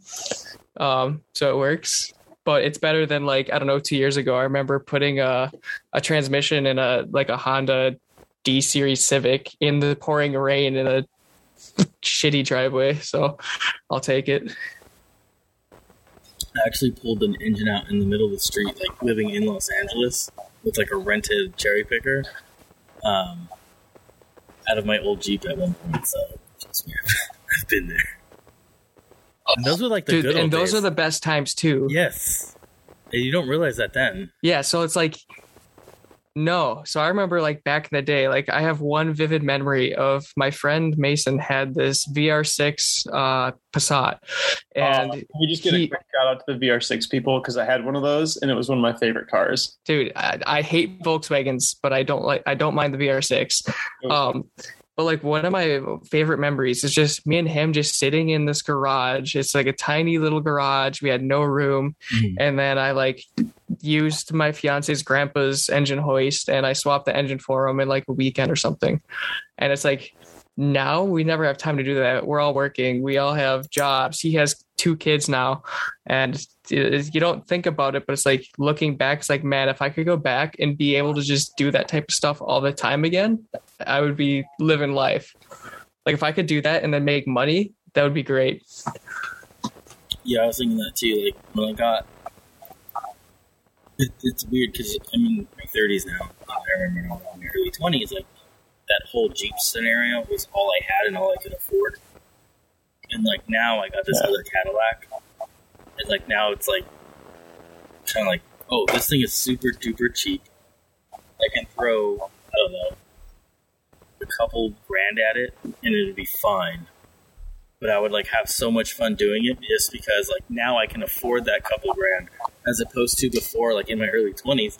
Like that was all I fucking had to work with. Like I was still struggling to like put a car together. Or actually just to keep it running as opposed to putting it together and like now it's like now this is fun to like put this bullshit car together that has no power and I'm gonna drive the living shit out of and I, I saw a meme the other day that says nobody drives more aggressive than like anybody who couldn't afford the V8 version of their car. which is what that Cadillac is. It's just a V6 with a five speed in it. So I was like, oh, that's a those are one hundred percent my intentions with this pile of shit. Yeah, and I think so. Coming from Miata land, right, where power is a joke, yeah, Um, I think it's true. Though. Yep. Any okay, so anytime someone tells me that their car doesn't have power, I just laugh at them because like I actually don't have power. What- what do Um, those things make? But How much? so it's like 140 crank, brand new. sick. And then I Yeah, know, I know so, I mean, came what, in 99? variants. What what year is yours? Mine's a 99. I think I've So like Before- facelift, the Is first that the one where you facelift. have like you put your little finger in to open the door? You can't even do like two. No, no, that's the, the NA. That's the earlier one. Ah, okay. I driven one of those once when I was Yeah, kid. yeah, yeah. The the earlier one has the pop up headlights. I have no pop up headlights, so no one likes mine. Oh. I remember I looked at one a couple years ago and they were like five grand. Like, why are they so expensive? Yeah, oh, yeah, they're well, whatever. They're we we're looking today, actually, right before we um we all got on, and like Miatas are at like seven and a half thousand dollars now, fucking ridiculous. almost ten grand You're for like, some. oh, I can have a pro am build of this R32 now. Yeah, literally, or I could buy a R32. stock Miata with some rust on it. Jesus Christ. Right, ridiculous. Um, but yeah, so like driving this like super low powered car, Mhm. um, in order to like on people's doors or run tandem at all, you have to commit like hundred percent, which has ended up how I hit that Z. But it like I think it's taught me how to drive really, really well because I can't rely on anything. The only thing I can rely on is like full commitment behind someone, which means like perfect line or cl- you know as close to perfect as you can. It's like really good line, like hard initiation, no handbrake, no brake, and it's a ton of fun. So I think when you get out there with your Cadillac, like you're gonna have a blast because it, it's a different driving style. You can't just toss it in and like hit the gas and floor it because you have to be on the gas the whole time, which is fun. Yeah, that was kind of like the plan gone. with this car was to like uh, have that experience as opposed to like I've always drifted in a V8. I don't have any experience outside of that of like the 400 horsepower crank car. So that was kind of like the goal with this Yeah. one. So like, um, I don't know how to say it. To like kind of get the experience I needed that I never got. Like taking a step back. I just went in running instead of learning how to crawl first. yeah, yeah, yeah. that's yeah, that's a super good idea. I think. and like so i was thinking about this too um was there's like kind of this different end we're like on totally opposite ends of the spectrum right? Because like you have a fully built pro am car but you know maybe a little bit less seat time but i have more seat time and like a car with no power. So it's it's kind of cool to like look on the the total opposite spectrum of that because like i think like i forget what i did like 14 events last year and i'm at 12 this year. So I have like all the seat time, but not a fully prepped competition car. It's because you're too busy driving it. I Yeah, know I gotta know stop what? driving No, and build the thing. No, but you're not doing it wrong though. It's kind of like so. I kind of I probably have fucking 14 vents o- overall, and like, and I started drifting in 2016, which is not good. That's not. I'm not proud of that like at all. um, fuck that maybe that's uh, hit me in the face right now with that one. But um, but it makes a lot of sense. Like I went I didn't mean it that way. I'm just no, no, no, no, You know? no, I'm not taking it that way. But it's also like I also kind of wanted to like build cars. Like that's, and I've talked about this in the past as well. Is like the build is also a part of the process um, for me at least because I didn't, I never thought I was going to be able to afford shit like this. Like we grew up like super poor, and uh, I'm not saying I have, you know, all the money in the world, but like I'm able to do this. You know, I'm not in a shit ton of debt like a lot of other people might be. Uh, I've tried to stay on top of that, like to make sure that it's it's coming out of my checking account when I buy things, not my credit card. Does that make sense? yeah. Like I might put Oh like, yeah. tires on my credit card and pay them off, but I'm not trying to uh, be in, you know, a serious amount of debt because of this thing. So there's that too. Yeah, Um, so like yeah, in my case, uh the angle kit I just ordered today went on my PayPal credit line. But like um so I've done this before with a couple things too, where I'll be like I'll be in a pinch and it's like, well, I want to make sure I have money for bills. So it's Yeah. like use a PayPal credit line and then pay it off at the end of the month. But yeah, I know I've heard of people that it's just like tens of thousands of dollars on credit cards to build like a track car. Like there's one person I know that built a drift car or a drag car, and it's just bankruptcy. That's all it is. Uh, you know, it, but then I, I have to find the video. It's a video with JTP, and he's talking about like uh, drifting like got him into debt, but like drifting also got him out of debt and bought him a house and stuff. Um, I don't remember. That's I'm paraphrasing here, uh, but he was just talking about that, and then. But that's not everyone's story, so I hope n- that's not saying for everyone to go do that. Um, Yeah, Yeah, don't you really go gotta- get into debt really just to be like good. try to Yeah, yeah, yeah. to the top. Yeah, right. yeah, you gotta be good.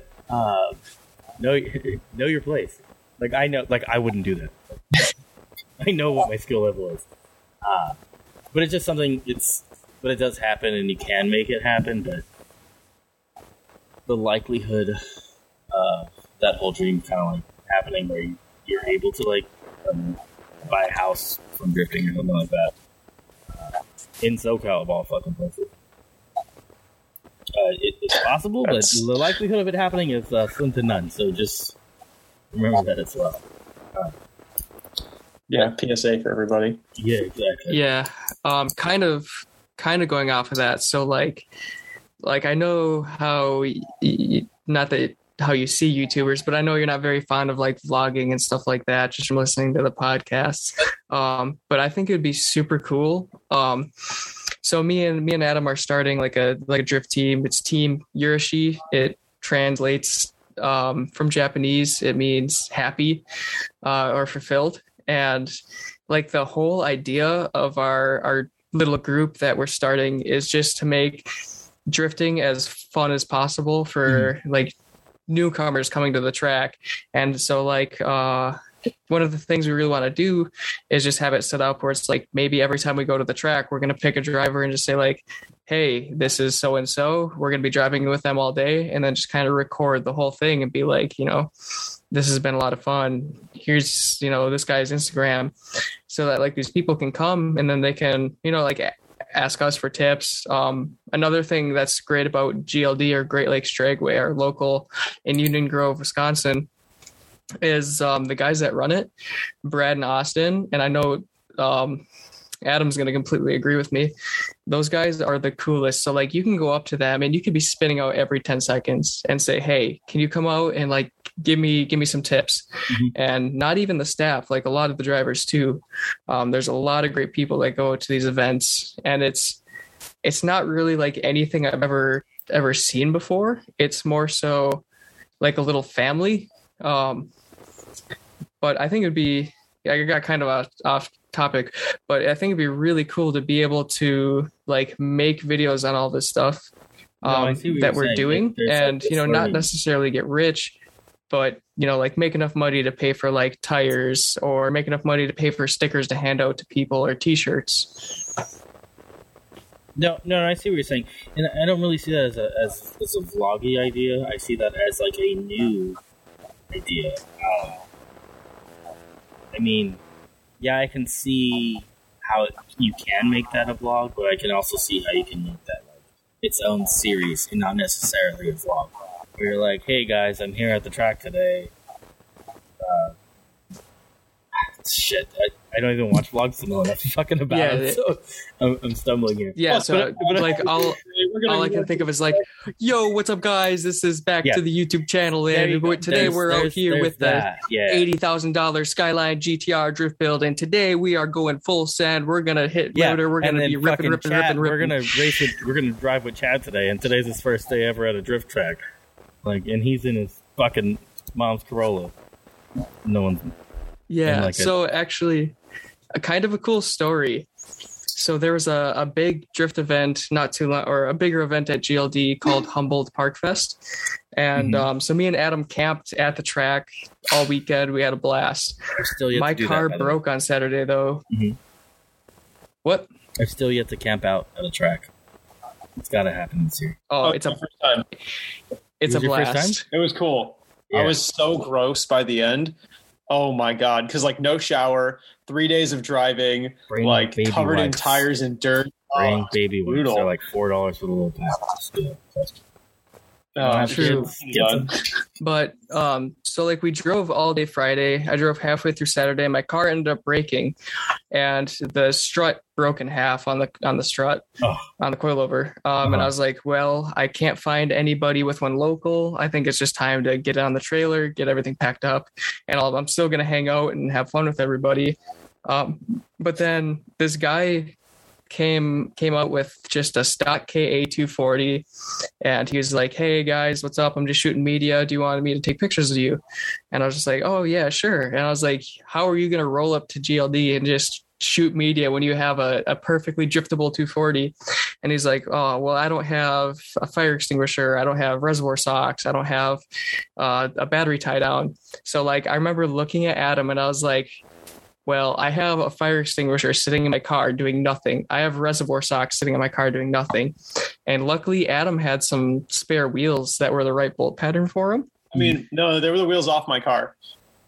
Nice. They were the ones off your car. I thought they were just your spares. No, they're the gold ones off the car. Oh man. So like we we set this guy up. We like ratchet strapped his battery down so it's nice and secure. Um Adam riv nutted his coolant expansion tank um onto like his strut tower. And then, you know, we slapped the the fire extinguisher in there, got it all strapped in, and then um like got him teched in and he got to drive his first time and like the look on his face and the the amount he progressed in the you know two hours he drove was incredible like i'm not gonna lie I, I was upset that my car broke that day, but just seeing that dude go out there and have an absolute blast and then getting to ride along with him and just see the amount of fun he was having was just crazy. Yeah, I can see that because a lot. Of, I think my first drifting experience is not the worst, but I there was. I'm also kind of more introverted, so I don't really talk to a lot of people when I get to the track, unless I know who you are. Um, but yeah, if, if I kind of had that experience of more of a like a, a welcoming experience, so to speak, as as you gave this gentleman, uh, I think it, it may have went a different way. It may have went worse. Yeah, went- yeah, and that's too like- welcoming for me to moderate. I see all the time where people come out and then they'll drive and then they just get like super you know they're they're scared to come back out and drive. And there's a lot of people like my coworkers that are like dude I really want to drift. I really want to drift. And I tell them just like dude come out. Um like one guy in particular he's got a 370Z with like an open diff. And I was like dude come out. Like nobody's going to care if you go out there do a bunch of donuts and spin out. Yeah. it's just like come have a good time. It doesn't matter if you can like the course. Just come have fun. That's all it is. Yeah, no, that- that's one hundred percent. True. I agree with that.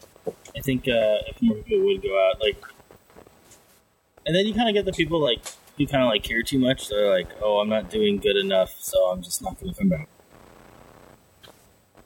and that's one thing I struggled with when I started drifting. Um, so my first couple events, like my first event, I had really bad issues with ABS and traction control to where the front was panic braking. So for anybody with a stock FRS, if you're going out and you're drifting at like a track or skid pad and you're just constantly spinning and you can feel the front like pulsing, pull your ABS fuse. It helps 100%.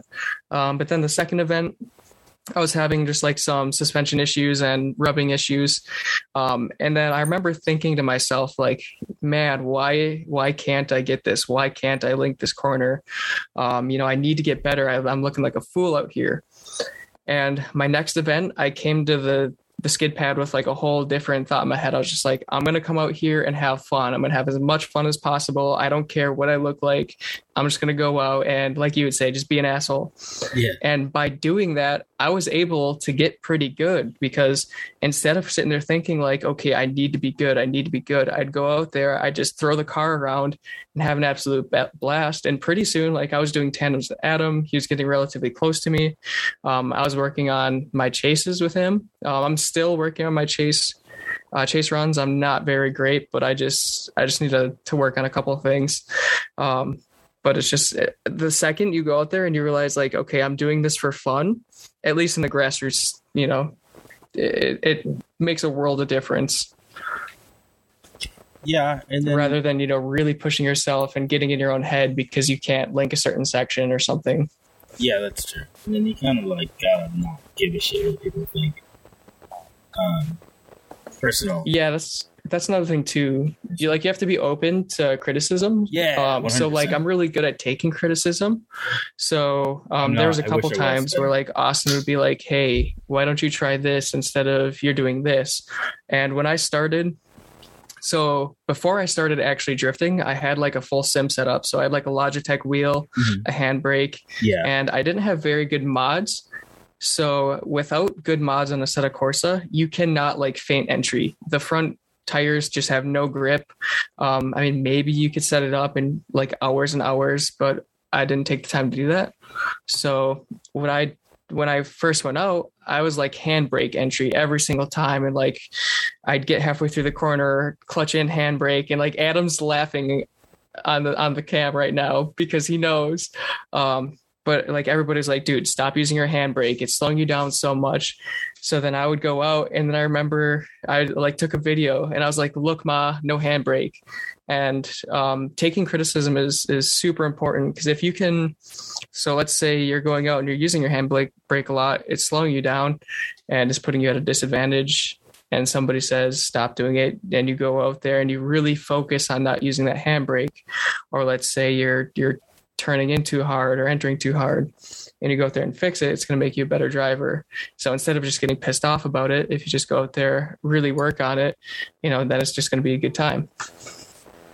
yeah. I, I, you had mentioned about like being able to take criticism. I wish I was better at it. I wish I was able to like do that better. I know my flaws. and that's that is one. That's probably at the top of the list. Is taking um, the correct critique. Um, but a lot of it has to be with like a lot of people are like, "Oh, you shouldn't be in that car." Um, regardless whether I should or I shouldn't, that part's not changing. Um, so that probably pisses me off. So as soon as they're like, "You shouldn't be in that car," I throw everything else they have out to s- a- they have to say after that out the window. Just 'cause Yeah, absolutely. That's Yeah, something yeah. I ran into as well with the with the Miata is that every even when it was like bone like bone bone stock, people are like, it's not going to drift, doesn't have enough power, the diff's going to blow up, Mhm. and it was just this line of excuses why it wouldn't work. And I was Yeah. like, well, that's what I have because when I started, like, that's what I could afford. like- I you're had a Miata, it was all- rusty. First of all, you don't know me, and I like red flags, so you don't know how this works. I mean, this Yes. is why I have it. Yeah. Yes, sir. Like Yeah. my girlfriend, like the first our first date, Yeah, she ordered like- a well done steak, and I was pissed off. I was like, "Why did you order that?" She's like, "I knew you liked red flags." Like, Nice. No, but it's, Oh. it's it's one of those things. It's like I, I I have this like fucking weird thing of like proving a point. Not even necessarily proving a point. It's more or less proving to myself um, because I want to do something and I want to do it my way. Uh, which necessarily it's never ever ever the right way or conventional in any sense. But I just want to do it, so I, I, I commit to doing it and then sometimes it works out, and sometimes it does not at all. Because I've been thinking about it too. Like, should I be in this car? Probably not. But it's what I have, and I'm Hey, but are you going out there and having fun? That part I am. That part I am. I'm not going. See, that's all that matters. Yeah. That is all that matters. If you're going out there and having fun, nothing else matters. That's what's up. And it's cool, like to take a car where, especially for like the Cadillac or like in my case the the Miata, it's like Miata for a car sure. that maybe isn't the normal car to have, even at like a, no, especially at Pro Am. No one else. It's what S chassis, E36, E46, Corvette. You know, those are your usual like cars that are out there. And it's like, oh, you've got a Cadillac, and that's cool. That's really cool. We're like, oh, like I'm gonna try. I'm gonna try to put this Miata on a Miata power plant in Pro Am. Like, not many people do that. So That's, we're gonna that, see, we're that gonna see how it goes. But it's the cool to have a power different. plant is questionable. I would be like, do you have like a big turbo to like let that go? Um, So I had that's- and that's today. I had a 45 minute conversation with one of my my friends about this, and, and, that's actually because we were looking at um. Yes. What's that? Nope. your thing. No, I'm just because we had a big big discussion about do we stay with the Miata power plant or do we like try to put a Honda K series in? Oh, speaking of K series, Because one second. That is the actual engine. I did message him.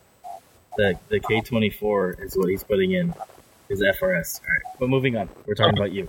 Your K series. that makes more sense than a KA. Although the KA would be amazing. I thought he fucking said KA. All I heard was K, four cylinder. That's all I knew. Okay. Give me a break. oh, Go ahead. That would have been the swap of the century. Um, but no, so we're, we're having this conversation about like, do we build a Miata power plant? Yeah. Because it would be at this point in time have everything to do it. Right? It would be cheaper. We'll hit like the we'll hit like 350 wheel Yeah. um, on the Miata power, Miata power plant, like which is a lot of horsepower for that car because it weighs almost nothing. I was nothing. gonna say that to you. Um, yeah, but it's kind of the it puts the limit on a lot of things, right? Versus like you could put a K series in it, and the K series will make like 500 horsepower stock internals, but it costs a lot more money, and that's like the debate we're at. But I think it would be a lot. I think it would be really cool to have a Miata power plant in the car, at least to give it a shot and see like, can we take it this far? Because people have done it before. They have 400 450, 500 horsepower Miatas on BPY engines, but and not to cut you we're off, find out. just real quick. Let's just say you do this, right? And I don't know what you do for a living, but in your career, you're going to advance. That's just kind of how this works. Assume, especially if you have like outside goals, you just because you want to make more money to afford this stuff. So let's talk about you making this Miata work in Pro Am. Now, let's say you get your Pro Spec license, and a fucking Miata that weighs what, twenty six hundred pounds with you in it.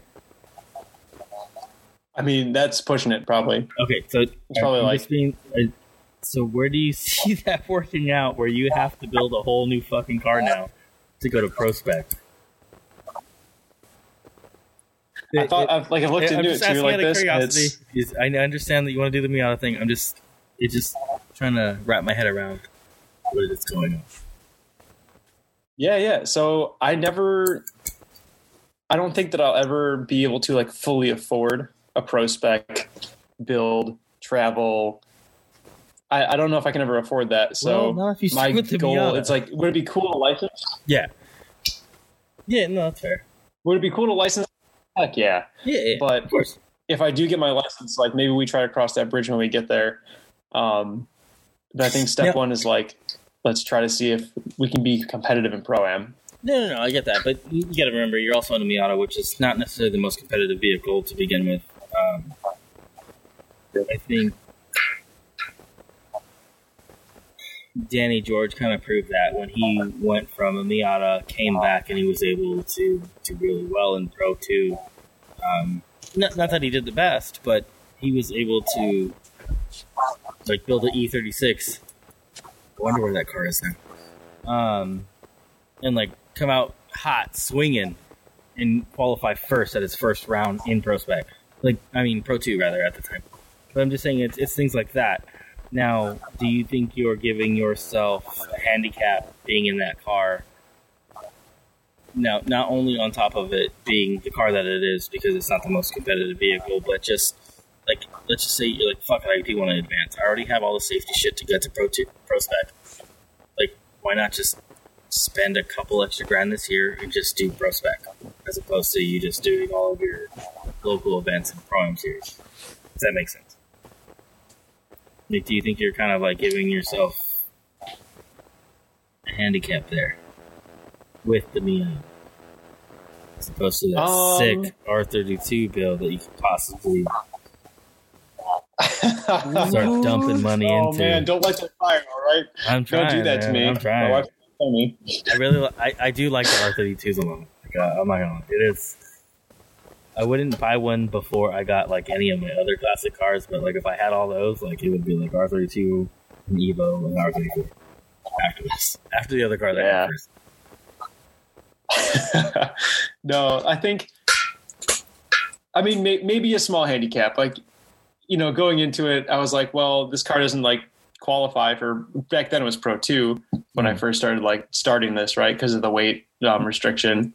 Yeah, but but I like I like the idea of taking a car that is a quote unquote grassroots car that shouldn't be in competitive driving An unless it's unconventional spec Miata. car. That's the best way. What's that? An unconventional drift car. Yeah, exactly. You can't, you know, again, air quotes, like you can't drift it. Yeah, exactly. It's too short. You know, etc. It goes on and on and on. You know, I bet people would say that about a, a fourth gen legacy wagon too. they What's the probably on it? would until it had an LS in it. Uh huh. Damn right. What's the? What's, I have to Um, look at the suspension, but probably. It worked. We're fine. Yeah. It's good. Yeah, yeah. yeah Um, Yeah, so I kind of like this idea of like taking the Miata and pushing it and seeing like how far can it go. And I look at and I know again like YouTubers, but you look at like Taylor Ray winning Oh, clutch kickers. One hundred percent. He's on an LS. Perfect example, Yeah. guy. Yeah. yeah. and again, different power plant LS, and I think he's making like uh, close to 500 now with all the whatever. I don't follow it 100, percent but so I look at that and I say, well, he's going up against pro cars, and granted, it's a smaller track, but he's doing well. So I think, why can't I make my car a pro am car and do the same thing? And but you know, will it make it to pro spec? Be No, because of weight. But if we get to that point, maybe a new door opens up and someone's like, hey, you know, we want to work with you or something like that. I don't know. But Yeah, you gotta, you that stuff's always, you know, there's always doors opening. Yeah, I'm in the same boat because I'm committed to this stupid car, and it's uh, it's not going. Like I just got a second one. It's not going anywhere. No, but it, it was just more of a question Yeah. out of curiosity. And it's it's like- probably the same question I should be asking myself to be quite honest. Uh, but it wasn't to like shoot you down. Or Self. It. Yeah, it wasn't to shoot you down or anything, but it was. I the biggest thing was like the weight.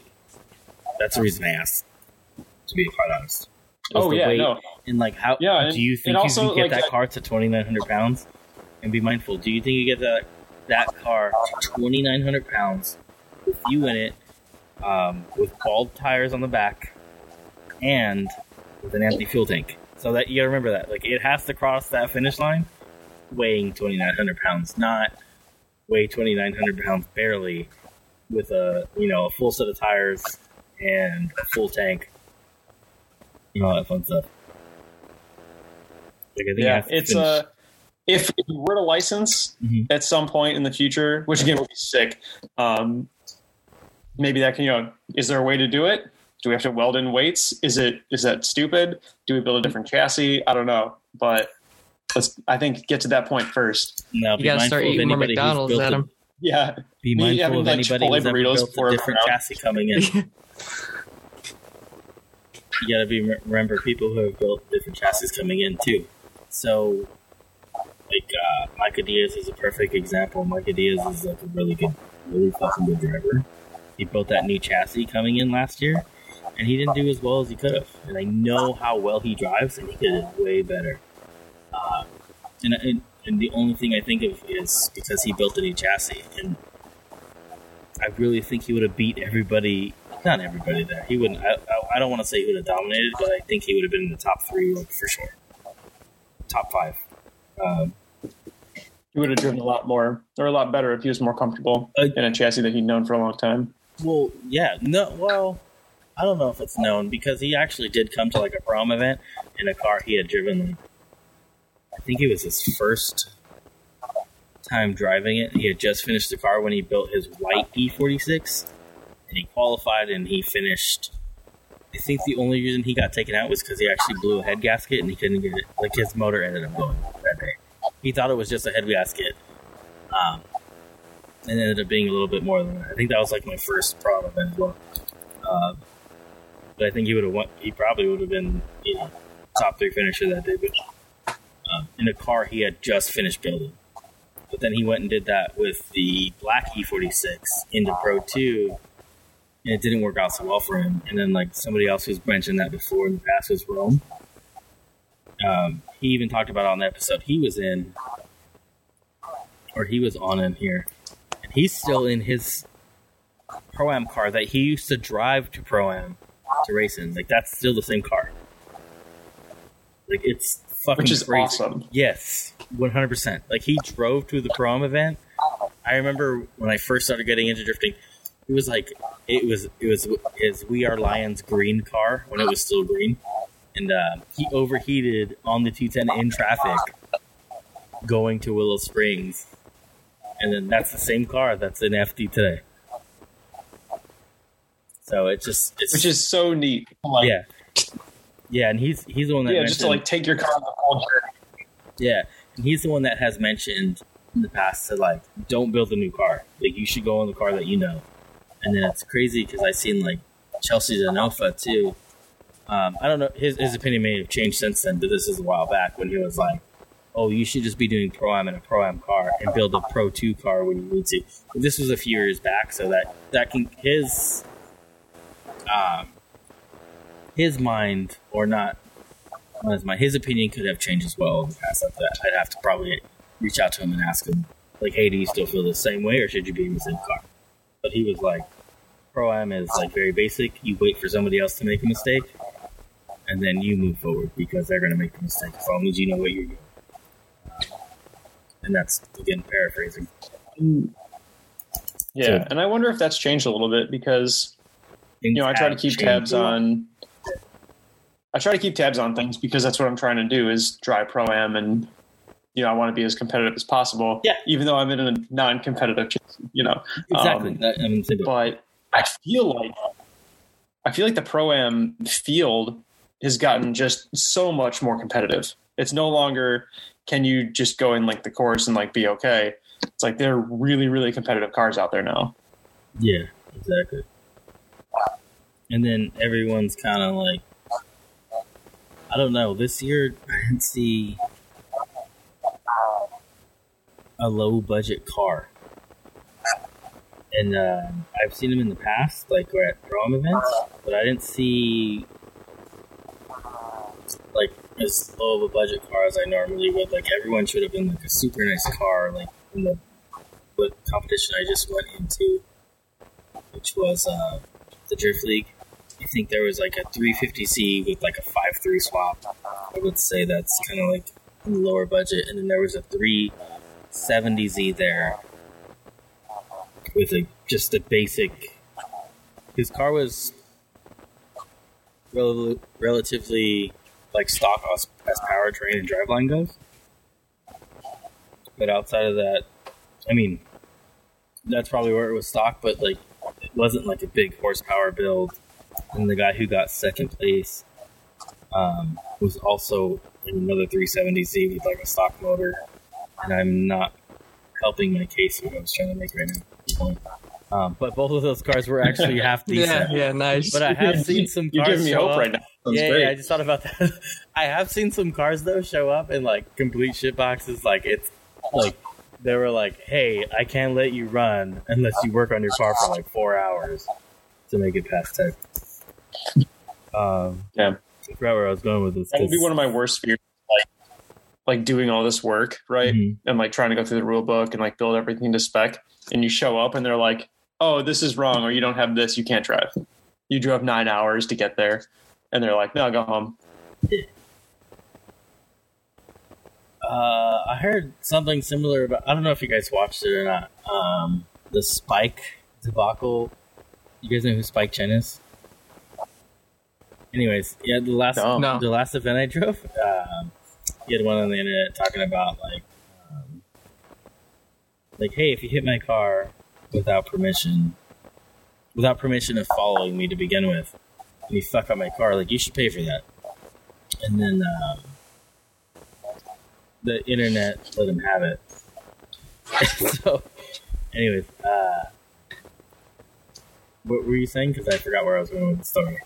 Yes, No, no, that's okay. I can just jump on that. Like, I feel like anytime you get on track, like Yeah. anytime you're going to go drifting, and if there is a tandem involved, Uh-huh. you understand that your car could get hit, and you can't be mad. Yeah, well, that's well, he was trying to be the uh, opposition to that exact sentiment of what you just said. so he was like, "Fuck you! You should pay for that if you didn't get permission." I mean, I mean that'd be like going swimming and then drinking water and then being mad because you drank water when you're swimming, or you get water in your mouth and you accidentally, you know, swallow lake water or something. it's kind of inevitable. I don't know. When I hit, yeah, like, I've hit a couple people and they've hit me. It's like, Is tandeming without without um, some sort of contact is inevitable. I do agree with that. Um, I did forget where I was Yeah. going with that, stuff, but he did something else. But I'm all over the place today. Per usual. Um, it's all good, man. yeah, yeah, yeah. Thanks. Uh, we're gonna go back to uh, the Toronto stuff. Now, Yeah. I know one of you is a little further than the other, but how far along are you guys ready for pro am? I know, like, you have a cage, right? Um, Adam, I almost called you Sarah because I read your name. yeah, sorry. you, I would have known. Not my fault. It's just, I didn't sign into my girlfriend's account to do this. Um, but I'm just saying, Yeah. or wife's rather. I'm on the Yeah, yeah, yeah. guilty. I don't have a Zoom. Yeah, no, yeah, it's fair. Uh, no, but I'm just saying, like, okay, so so you have the cage, and you what else do you have that's kind of like uh, pro am ready? And then remember, I was talking earlier about like things you can buy ahead of time and not have to worry about a date. Uh, a suit is one of them. There, I don't believe there's a date on the suit. I know for a fact there's not one on mine. Um, gloves is another thing. I think it's all the personal, like anything you wear, with the exception of like maybe a helmet. But if you get like a an SA 2015, I think that thing's gonna be good to go for like the next 10 years. I think they're 10 years, and then they're Yeah. you have to like, get the next one. And I know like mine's 2015 helmet, and no one's questioned me about it, so that works. So assumption is Yeah. 10 years. I have to look at So, Good. heck yeah. So for me, like I have a 2015 helmet. I've got the Hans, got the cage. Um, I don't have a suit, but I have I have the harness. I'm waiting on the seat for right now. I think next year I'm or like next season I'll have the Harnesses are seat. two years. Though. Um, what's that? Harnesses are only two years. No, I've got the five year one, the FIA. What the fuck? I didn't even know that existed. Yeah, dude. The, All right, hang on. Yeah, FIA there's like a FIA one and an SFI one. The SFI ones are two years, and the FIA one is five years. Thank you for that. I didn't know that. Could be wrong, but I'm pretty sure. God damn it! Don't say you could be wrong. 'Cause it was- I gotta Google it. yeah, just in case. Google it. Um, but it was expensive versus the SFI ones. So, but it worked out great. I got the like the two inch um, shoulder straps specific for the Hans because I had three inch before, and I didn't. It was it folded outside of the Hans, Yeah, mine does. so it was a little bit weird. Um, yeah, Yeah, actually, Logan, I think I sold you that that harness. Yeah, it's been sitting on a shelf because I need a cage before I do a harness. but you got it. Um, yeah, I do. but yeah, and I think I'm trying to think what else. I don't have the fire suppression, like because most of our local stuff just requires a um, fire extinguisher at this point. So the fire suppression is coming. I'm trying to think what other like big items are for specific for pro am. this question is for Logan as well. So whenever you're done, Logan can just go ahead and take over. Yeah, I think that's kind of where I'm at. I'm probably missing something or forgetting something, Mhm. but You have gloves, yeah, Logan, you want to pop? gloves and shoes. Yeah. and So socks. for you, you go first, Mister Gerald. no, no, I'm asking you guys. You guys have gloves, shoes, and socks. Oh. I do have gloves, shoes, and socks. Um, no, so for me, like I just I got a new helmet. Um, so like my helmet should be decent. I do plan on doing like a, a cage once I get into a more competitive state. Um, realistically, the cage is probably going to be the next big thing I do. I just really have to figure out when exactly I kind of want to do all these things. Um, so I know my plan is uh, for right now, I just want to keep driving just grassroots stuff. If I can get into some competition, that would be awesome. I really would like next season to get into some small grassroots competition. Um, so I'd be looking at like maybe getting a cage done this winter. Uh, I already have like rear bash bar, front bash bar. Well, had a front bash bar. Now it's crinkled and about ready to go in the recycling bin. Um, but like safety stuff like that. I do want to get a Hans as soon as I get a cage and I get harnesses because I'm I'm pretty keen on keeping everything nice and safe. Um, especially, you know, like I was saying before, I'd rather pay the little bit upfront for the safety equipment than pay for, you know, hospital bills.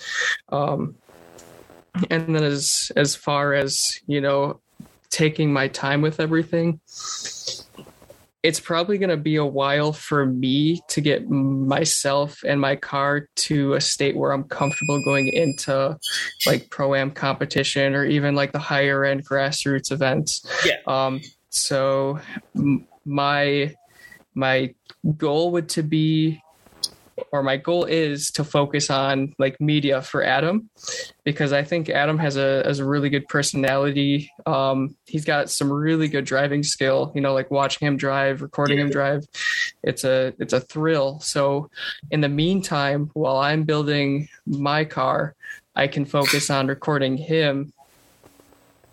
What are you saying? Oh no, keep going, keep going. Um, now I lost my train of thought. Um, so I, yeah, while I'm recording him, I can keep building my car, and then we can kind of just like flip flop and then record each other after that. Um, and I think it'd be really cool someday if Adam and I compete together in a promo event, but we kind of have to figure out like our team and people that are going to come with us. Um, because I know like for pro am, I've I've offered to use like I've got a 2015 Silverado, just a 1500, and then my trailer to bring his car to the event, um, and we can throw like tools and everything. You know, I'm I'm 100% in um, to be whatever I need to be. If I need to be like parts guy, if I need to spot, if I need to record and do media, I'm totally fine doing anything. But w- once I start to compete at some sometime, we have to figure out like an actual team. Um, I know Adam's got a bunch of like mechanic friends that are willing to help him. Mhm. I don't necessarily know, like, I have mechanic friends, but I don't know if they'd be willing to go out of state for, you know, like a week at a time, a week at a time to do events like these. So that's kind of where we have to. We have to figure that type of stuff out yet. That's going to be the biggest hurdle, I think. Getting the cars ready, not totally worried about that but getting a, a team a team set up you know a team that's going to work efficiently um, another thing is like a team that's going to think the same way we do um, and not i don't know that just like get along with really well um, i think that's going to be the biggest hurdle Uh, I. It's weird, kind of like doing the whole team thing. Like, so much of like a, a loner. That's what I put it. And I, I don't want like a whole bunch of people there, just because. just the way you said that i'm just like a loner No, I- in, in essentially I am. Like I, I, I have like a handful of friends. Dude. It's I can name everyone on one hand. You know, people who are like truly like somebody I can call for something and like hang, or just even to hang out or go grab something to eat with. Um, but it's like it's it's kind of hard because I've had people like reach out, like especially with the podcast people that I've talked about this in the past. They'll be like, "Oh, I'll help you," and I'm like, mm, "It's not that I don't want their help. It's just that like, like I don't know you. Like you just you're just like, oh, I'll help you. I'm like, that's cool. Like I I don't I don't know shit about you. yeah So I'm used to like just making. i understand sure that and my car is 100% ready to go. Um, and I make this car really easy to work on. Like everything on this car, it's either an 18 millimeter or a 21 for suspension stuff. Like I make sure like it's easy to work on. So if somebody does have to work on it, so they, because I know that I know I know the camaraderie. camaraderie uh, I can never say this word correctly.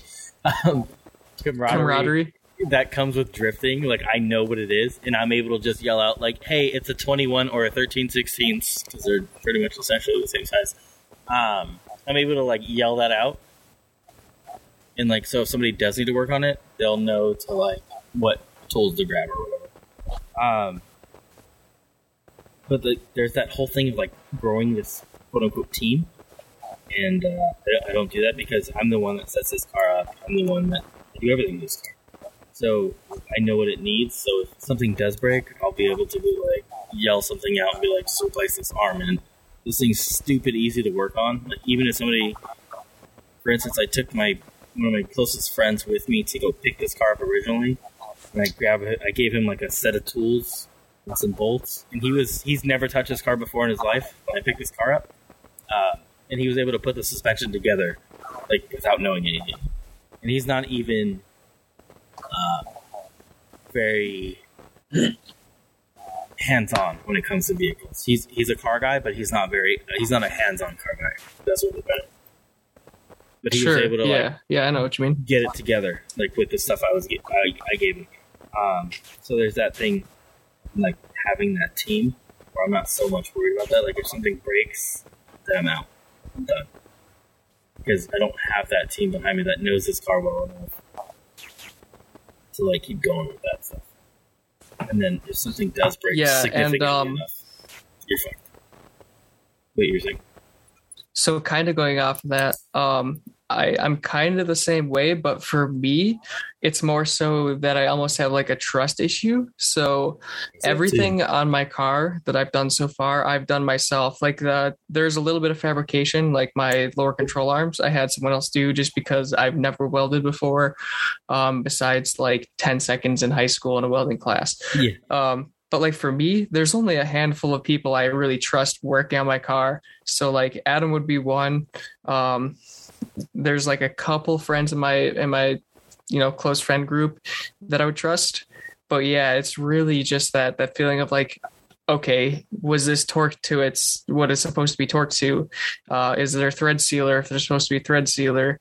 You know, like especially with like engine stuff, you know, is there the right amount of sealer there? Um, did you oil the the o-rings like little things like that that if i don't do it myself i'm just going to think about it constantly and worry about it um whereas you know working with somebody you're really really familiar with you could be like hey remember how we did this when we were working on the car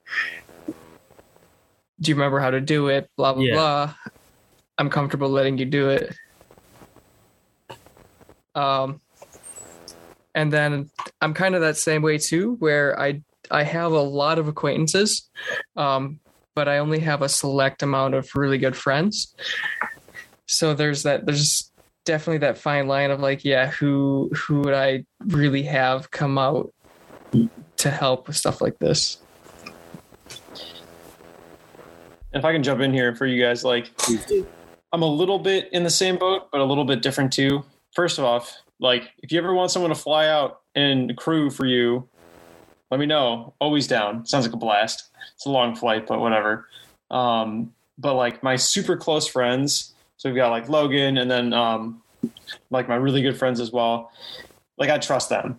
So I like driving more than I like building, which is just how it is for me. Yeah. Um, and I'm I the keep- opposite. Huh? I'm the opposite, dude. I love building my car. Like I, I really like driving, but I love building my car. I'm all I like I love driving so much, and I can like I'm a mechanic is what I do for a living. Um, so I can work on my like, I can work on cars like it's not a big deal. Um, but I like driving so much more. But I trust my guys 100, percent and I talked to them last year I think, and I said like, hey, I want to do this pro am thing. Like, will you guys back me? They- They were like, yes. So we talked about like who's going to spot, who's going to, you know, who's in the pits it, my buddy Chris was like, "Well, I'll crew chief because I'm useless." I was like, "Shut up, Chris. You're not useless. Like, you know, you do a lot of stuff." He's Um, lazy. There's a difference. So Everyone that says they want to be a crew chief just like, I'm lazy, but I know enough to tell. yeah, I'm good at delegating. He's yeah. more like- yeah. yeah, that's what it is. It's Yeah, like exactly. the man's genius. He's so smart.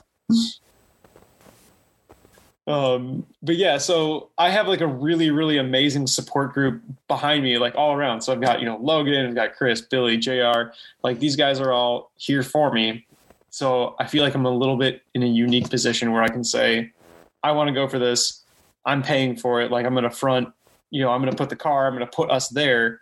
But if, will you guys come help me? And everyone said yes so far, which is really, really cool. Um, and I, you know, I'm lucky that way. And like JR is a 10 year Toyota mechanic. You know, Billy's been working on cars for years. So like he has two Miatas. He's got two Miatas. So like I have a really good team behind me, which is, I think a lot of people can say, not say the same. And I feel really lucky about that. So I guess shout out to them. Thanks. Thanks to the fam. The fam. That was the ciders talking. the ciders, yeah, Mister Drink half a cider. What ciders? Oh, oh. Are you guys Um, talking about like I'm drinking what are you drinking? a, a two fools, two fools Never heard of it. rosé because I can't drink beer. Why not? You don't like beer? I mean, it's it's okay. No, um, I think I'm allergic to the hops. Shit, seriously? Yeah, I used to. I IPAs loved them. I still love them. Um, but I used to get like six hour hangovers where I'd like throw up for 6 hours. I saw that. I was like, this guy putting the PBR. Dude, Dude, PBR is is the bomb. I'm like- from Wisconsin, so yeah, like naturally, a Chicago I'm beach. like, you dude, go to like, Chicago, like a beach Well, in it's the Chicago, beer and that's that made all, all What'd you guys say? You guys I didn't hear me? you. I yeah, I didn't hear it. There's real bad internet issues. I can guarantee it's not on my side, or maybe it is. Um, we're we're hard plugged in. I stopped doing the Wi-Fi thing because every time I did the Wi-Fi thing, it would fuck me up every time. Oh, but yeah, uh, I am a PBR guy, like 100. percent I bought it by accident, like for like. No, I didn't buy it by accident. I bought it for like a birthday party I was having as like spare beer. Like, oh, I'll pull this out of the closet after we're all done with the other one. And then I pulled it out of the closet, and I've been drinking it since I was the past. I'm not aging myself. Uh, six years. That's how it started. I tried the. Uh, what is everyone drinking right now? The uh, fucking White Claws. I couldn't get into them. They weren't for me. Ooh, that's a tough look. White Claws are, I don't know. Even from like the land of no beer over here, like White Claws can be tough. Yeah, they're not for me. Like I was, I bought an 18 pack, and I was first. I was already upset about the price. I was like, eighteen dollars for 12. Fuck you. Yeah, see, I can I can drink them, but that's yeah, it's so expensive. Yeah, and But um, yeah, normally I'll like as as far as beer goes, yeah, PBR all day. Um, occasionally I have like a Miller High Life. My my landlord drinks Miller High Life a lot, so I'll go over and talk with him, and then you know drink beer with him every once in a while. Um, otherwise, uh, like rum and coke, my go-to. which rum? Captain. Okay, so it's spice rum. Okay. I like. Captain Morgan and eggnog, and then I like um, Bacardi and Coke. For that mixture. Yeah, my I have a friend who likes really weird stuff, so he'll mix like Jack Daniels and Mountain Dew and like UV blue and like root beer is just like the stupidest shit that you'd never want to drink and he just chugs it. Wait, have you tried it? No thanks. I'm good. Yeah. I'll Is stick it- to my is cider. Have okay? I tried it? N- I I don't think so. He's probably asked me like, dude, you got to try this, and I'm just like, mm, nah, I'm okay. I think I'll sit this one out. Yeah, yeah, definitely. No, I hear you. I hear you. Uh, so where are you guys at with this current season? Um, do you guys kind of like have? You guys plan on driving this summer? I know, I know you said you just kind of spent some money that you shouldn't have to, but you did, Logan, um, on a new angle kit. But Yeah, you still got Yeah, so like um the uh, angle kit, so tech it's a weird situation. So I I begged my fiance's she's got a 2015 Forester XT. Uh, sorry, you you what? I I begged Oh, shut up. You're going to make fun of the way Screw off. I heard I- the I same put thing. My Glad you fiance's. Forester XT on air ride. Um and That doesn't make it any better. what I did is I like I ordered the parts. Oh, I ordered the parts and then she just had to pay me back. So technically the the angle kit is paid for. She just got to give me the money and I have to pay like pay the credit off tomorrow. Um so that I'm not worried about and then I just have to like rebuild the front end. Um so it's like my first time drilling out spot welds and stuff like that and then I'm going to bolt up the the uh, core support and um, I might try and weld it myself. Otherwise, I might bring it over to Rudd's Racing and then have him weld it up for me. Um, and then my goal is to be back out by I think we're talking September, and then just run with the engine as is, and then rebuild that this winter. Um, but I want to be able to still drive the season. I don't want to be done. That would be that would be super depressing, especially since I sold my old rig, my old sim rig. So if I if I'm not able to drive the drift car, I wouldn't be able to really drive anything because I daily a Silverado in a work van. So my life would just be completely boring. Yeah, and I think for me, like, like we're twelve event, twelve days of driving in. Know, not twelve events, but twelve days of driving, and so I've had a good season so far. Um, and after this last event at US Air, which was a blast, like the turbo is going on now. Next week is the so it's happening, taking the motor out, blah blah blah. Um, but we Logan and I talked, and we're trying to be back like would have been sooner. Um, I'm having wedding part two in August because we got um, my wife and I got married during COVID. Oh So not everybody was able to come with. We like our venue, No, you know, and all this stuff. Yeah. So it got pushed back, um, which is super exciting uh, in August. But so September, I would like to be driving, and I would really, really like to do um, that Drift Indy Street League, and then Drift Indy uh, Light if we can, like however that works out, because I want to get. I had my taste of competition, and it didn't go great. It did not go well. Did not go well, but um, I really I want to get as much competition practice as I can before we hit pro am. So do a little drift indie at the end of the year, one more US Air event, and then get some testing in at uh, GLD. So I'm thinking maybe another at least five, five or six days of driving, maybe more. Yeah. Yeah, that's. You have more days than I have planned. So, so I, we're supposed to go to Hawaii. Well, Oh. hang on. Next So month, I'm, I think my car is a little cheaper to run than yours. it is. Uh, next, n- no, but I, I can still. You gotta remember, I still have another car, so I can take all of these fucking suspension parts off and just put them on the other car. Yeah. Uh, yes. Yes, that is 100 percent the plan right now. Like my son's birthday is next month, um, and he's really been wanting a gaming PC, so I gotta put that together. It's not cheap. Uh, and then the I following mean, month, yeah, you can August- well, no, I'm not the only one doing it. Like my my parents, everyone's actually chipping in for him to get this, um, but it's still not cheap. Uh, That's that's cool. yeah, and then uh, what August? We were supposed to go last April, not in like in April of 2020. Uh, we have a Hawaii trip that my girlfriend and I like. It's already paid for for the most part, um, with the exception of getting there and spending all the money. Um, Hawaii in August, and then there's Formula Drift Long Beach in September. Those aren't free. Like I do spend money while I'm there. Uh, October, there's the Drift League. So I'm like, I'm still trying to figure out how I'm supposed to drive next month. Quite, and I wanted to drive every other weekend. But it doesn't look like it's going to happen financially. Um, in between those, with everything coming up, like my kid's birthday, Hawaii, FD. Like I love to go to FD. Like I think it's it's something that I owe. Since I've gotten into drifting, it's always something I've done. Like if it's local, I'll go. I'll make it happen, whatever.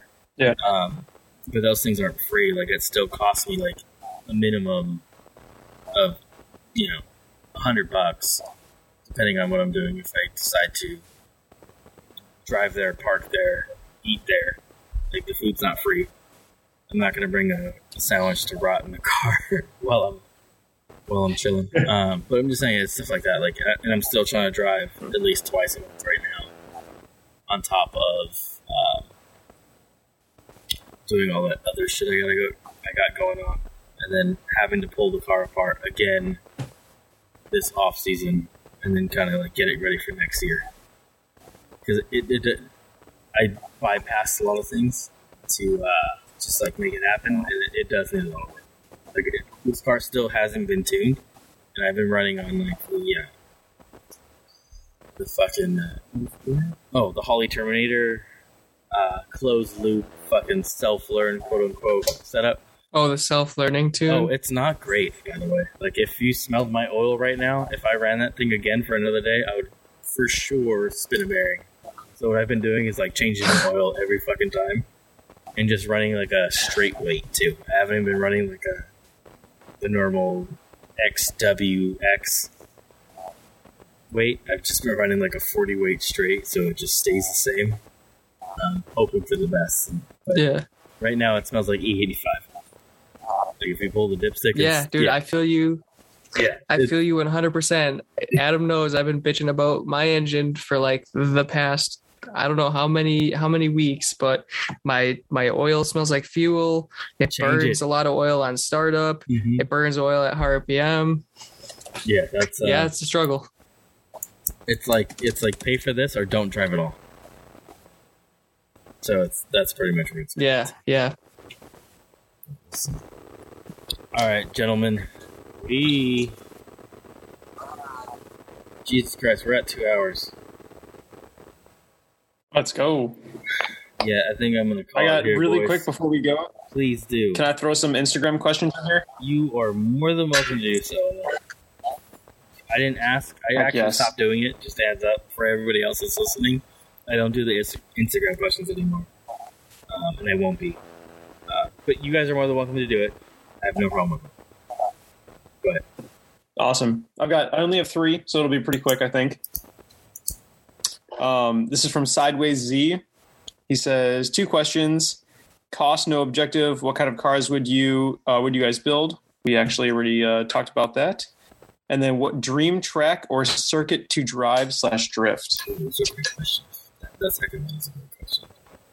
What's yours? Yeah, that's a good one. Um, I would love to do Meihan in Japan because I want to run the wall. For me, hmm. I think oof.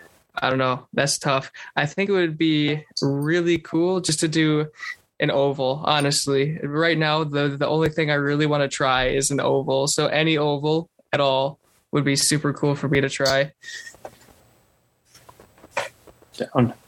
Um, so I've got shifting through the gears podcast commented. Let's see.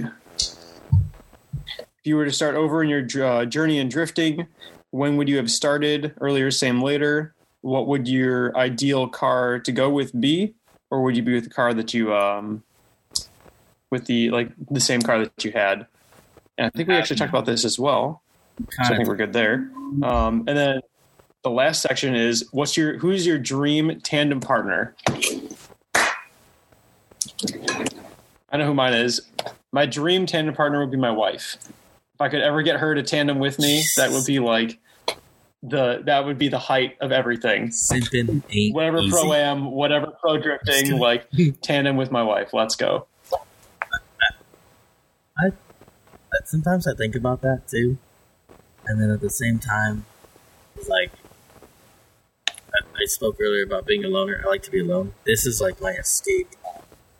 The cars thing is like my it's my thing to be away from everybody. Like the alone time is like very important to me. So when I'm driving to the track alone, getting in my car alone, setting it up alone, it means a lot, and people don't really understand that unless they completely understand it or they don't at all. Um, but I do see at the same point of how, um, for different people, how it could be like so compelling to do that with your partner, with someone that you chose to like, spend the rest of your life with. So I do respect it, and I think it's uh, it's a beautiful thing. That it's gay is that sense. I mean, it's not gay, but it's gay. No, but that's, No, that's just the kidding. truth. It'd No, be that's fair. Really Yeah, cool. yeah, yeah, no, it's a great thing. Um, Rico's gonna kick my ass for saying gay again. Maybe it's not. What about you, Logan? So to to go back to the first question from shifting through the gears, um, if I could go back and start drifting earlier, I I can't say that I would want to, just because of my financial situation before I started drifting. Um, I. I maybe would have. It would have just needed to be a lot cheaper car. Um, but I'm kind of glad I started drifting when I did, um, with the car I did, because I've learned so much with the FRS and the BRZ GT86, um, and it's a car I'd recommend for like newcomers to get because the prices aren't bad, and you can you can buy a stock FRS and get an open flash tablet, tune it on 85, and you'll make like eh, 180 to 190 wheel horsepower if you're lucky with a header. Um, and they're super easy to work on. Um, the alignment's a little tricky in the rear, but yeah, I would definitely stick with the car I have. Um, the second question, what was the second question? Mm, ideal car to go with. It was ideal car to go with. Would you? Oh, Start? and then the dream tandem partner. yeah, tandem partner. Okay, so like it's hypothetical because I don't know if if Gracie and I are gonna have kids, but like you know how cool it would be? I think it'd be cooler if you were raising a girl than like a boy. Like it'd be cool to raise your son and drift with him. But like can you imagine raising a daughter, getting her into motorsports and then doing tandems with your daughter? So, Like if I get to that point in life, my life is complete. That's all I need. That'd be pretty sick. That'd be super cool. Can I answer those questions? Yeah. And then yeah, dude, jump in. Let's yes. No, Logan, finish yours. You were, you said it and then go ahead. Um, so if I had to, if I had to choose like, like a YouTuber or something, like someone who's kind of like famous to be my, if I could go out in tandem with this guy right now, I think it'd be a blast. It would probably have to be Taylor Ray, just because watching his like Miata LS build videos, like I don't know, I just like the way he builds stuff. I like the way he like does a lot of the stuff he does, um, and I just think it would be super cool to meet him in person and then do tandems with him. I think it would be an absolute blast. go. When we got the clutch like, one of his in a uh, year or two. his alignment videos hmm recently. That's the only time I catch. Like, I haven't certain- seen them. Yeah, if you just Google drift car alignment, he comes up. He's like one of the first ones actually. Um, Hey, Oh, sh- I'll come up too. I made a video on how to align a FRS. oh, That- speaking of which, your and my suspension is kind of similar. Yeah, So- where as soon as you adjust toe, the camera gets super super Fuck this goofy. car, I hate it. Yeah, Yeah, but it because of the it's a dude, bitch. It's a bitch. that's like um so I talked to a guy who does he used to do like uh I I think it was pro am, I'm not 100% sure. Mhm. Um but he had a FRS for a while and that's one of the things he complained about is the rear end on these cars is really finicky like that. Um me myself, I like taking the time and like figuring it out. So like Same. I just did like toe plate alignments and I got it really close and then took it to laser alignment and um, I sent Adam the spec sheet. It was pretty close, um, but I think it's really fun to like overcome challenges like that. with the toe plate alignments, the only downside about the toe plate alignment, um, in my personal experience, is that you don't know if you're truly centered because you're just kind of like Yeah, going off of the toe plate. It's like so. Let's just say you're you're an eighth of an inch out, right? At the end of the day, like oh, I I measured it. It's an eighth of an inch out. Um, you can still be like an eighth of an inch in on one side, and then like yeah. three sixteenths of an inch out on the other. If that makes sense. So one thing you can do, and what I do when I do toe plate alignments. So when like when I get my angle kit, what I'm going to do is I'm going to put everything together. No worries. Yeah. Um, and I have like a, a five foot piece of angle aluminum. Mm-hmm. So what I do is I set that piece of angle aluminum on top of my toe plates, so it lines up with my door. And what I'll do is I'll center both wheels with the doors and then adjust the toe from there because then you know that both of the wheels are are in the same direction. So let's say um, it's like half an inch toe in centered with the doors then you just toe it out to whatever you want and it's going to be pretty close to centered um, that's what i did with my alignments and i don't remember the exact number but it was really really close and that's all i did was just centering that centering the wheels with the doors and then adjusting toe in from there or toe out from there Yeah, I did. So I don't know if you guys heard the episode with um, Nate Hauk of Beak Industries. He's the one that owns it. He he was on a few episodes ago, actually this year, earlier in this year rather. Um, he's the one that told me about the uh, string with the fish hook and how that's Yeah. how Papadakis does it. So I did it on this car. So I did the same exactly what he told me to do. and then I just kind of like I made sure my rack was centered, so I don't have any boots on my uh, steering rack. I cut them off, and uh, so I know that the rack is like truly centered. And then I grab, I eyeball it first. I grab a, sh- a fish hook on the front with a string, it goes all the way to the back in the center of the wheel, and then I use like a jack stand on the back of the car, so I know it's uh, still centered and everything like that and the string is super tight. And I also use two metal plates that I just threw some grease in between. And it, I think the metal plates that I put together were like sixteen dollars. I think Sure. I've also googled it and like YouTubed it a little bit, and like some people are using like linoleum, uh, like tiles, like you would see in a kitchen or something, or or a bathroom, as as uh, quote unquote slip plates. So you can make your adjustments with those. That's how yeah, I've I been just doing it. use two pieces of wood. Yeah, that's how I've 'Cause been I'm doing broke. it. And then, so I know if it's something's like um, toe in or toe it out a little bit, like I'm able to like get it as close as I can. Like, and I use middle millimeter uh, measurements as opposed to um, inches and uh, you know fractions of an inch because it's kind of like harder to read a fraction than it is a millimeter. And then I yeah, I do the in. same. I dial that in with the toe plates. So if I know like the car's going toe out, or at least it looks like it, like I'll double check with the toe plate, and then let's just say like, oh, I know it's only uh,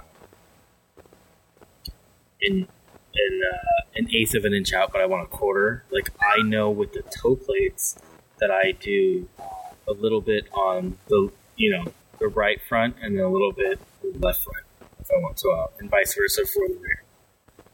So I'm able to like know that it's centered because I know that I was I did one millimeter on each side. It's it's, it's harder to explain because I don't. But I've done it enough to like, see, like once you do it, you see it. And you're like, oh shit, that's so much easier. See it, kitty. Yeah, he's climbing. Yeah, Gracie must be asleep, so now he wants to cuddle with me. yeah. But uh, what were the? Yeah, it's 12:06 a.m. here. yeah, I noticed it's ten here. Uh, what were the other two questions? Yeah, so I've I've got one more from uh, Project Jimbo ninety one. He said, "I got a question. How many times are you going to need me to fix your quarter panels uh, and doors when you start doing comps regularly?" This is my boy who helped me pull the dent out of my my quarter after I hit the 350Z.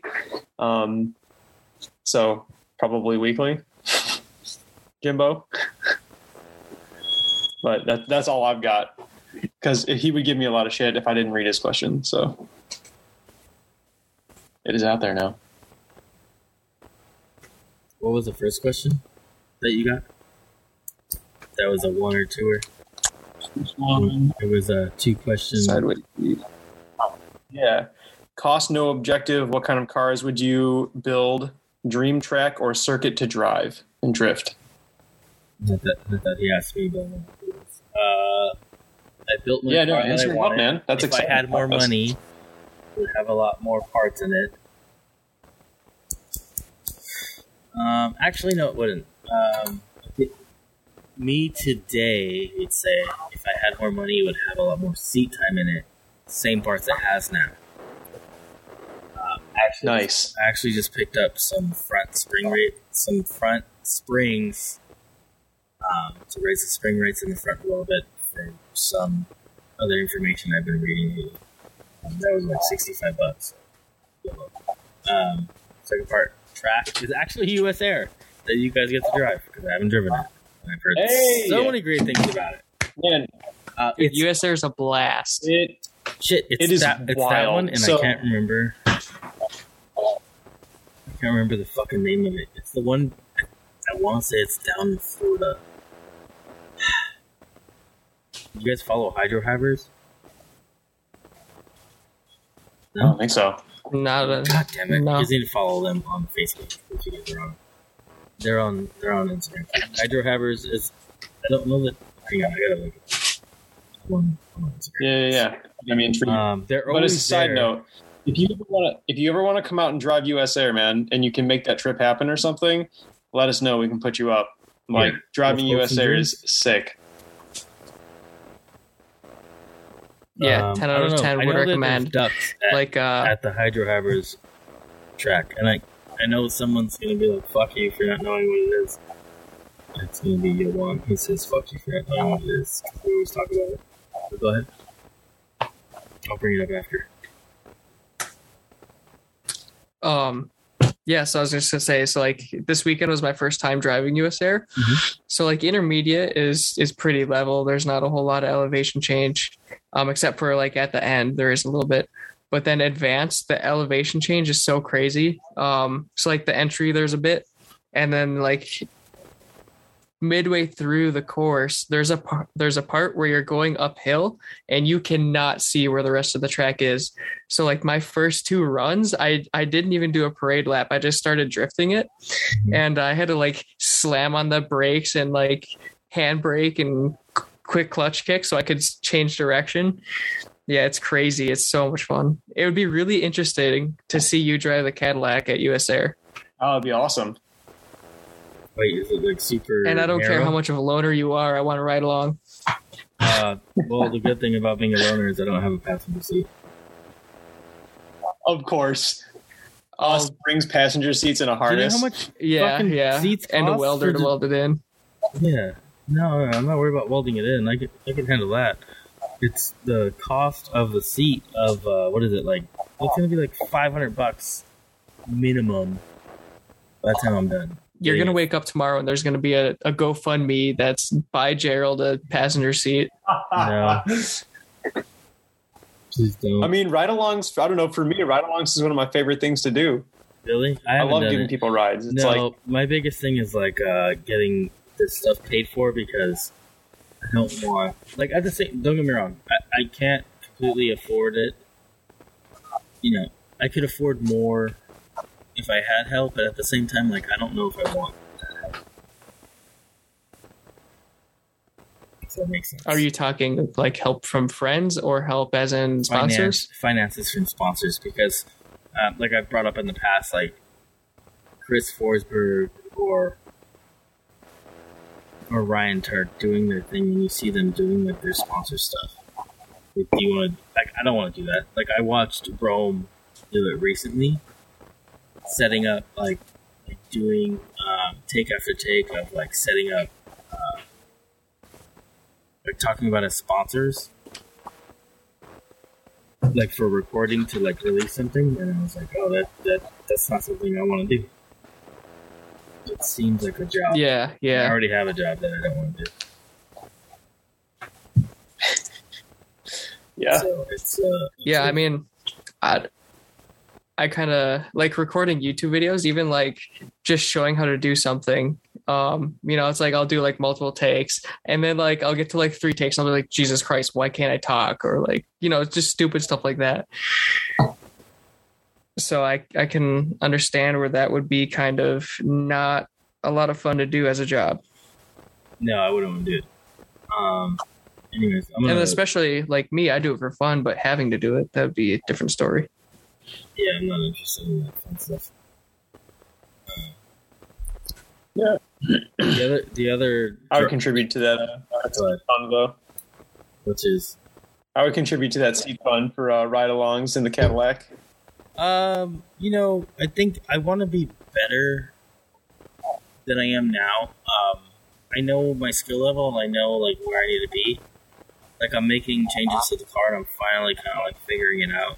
But I don't want to bring somebody in there and like have them have like a bad experience, just spitting out.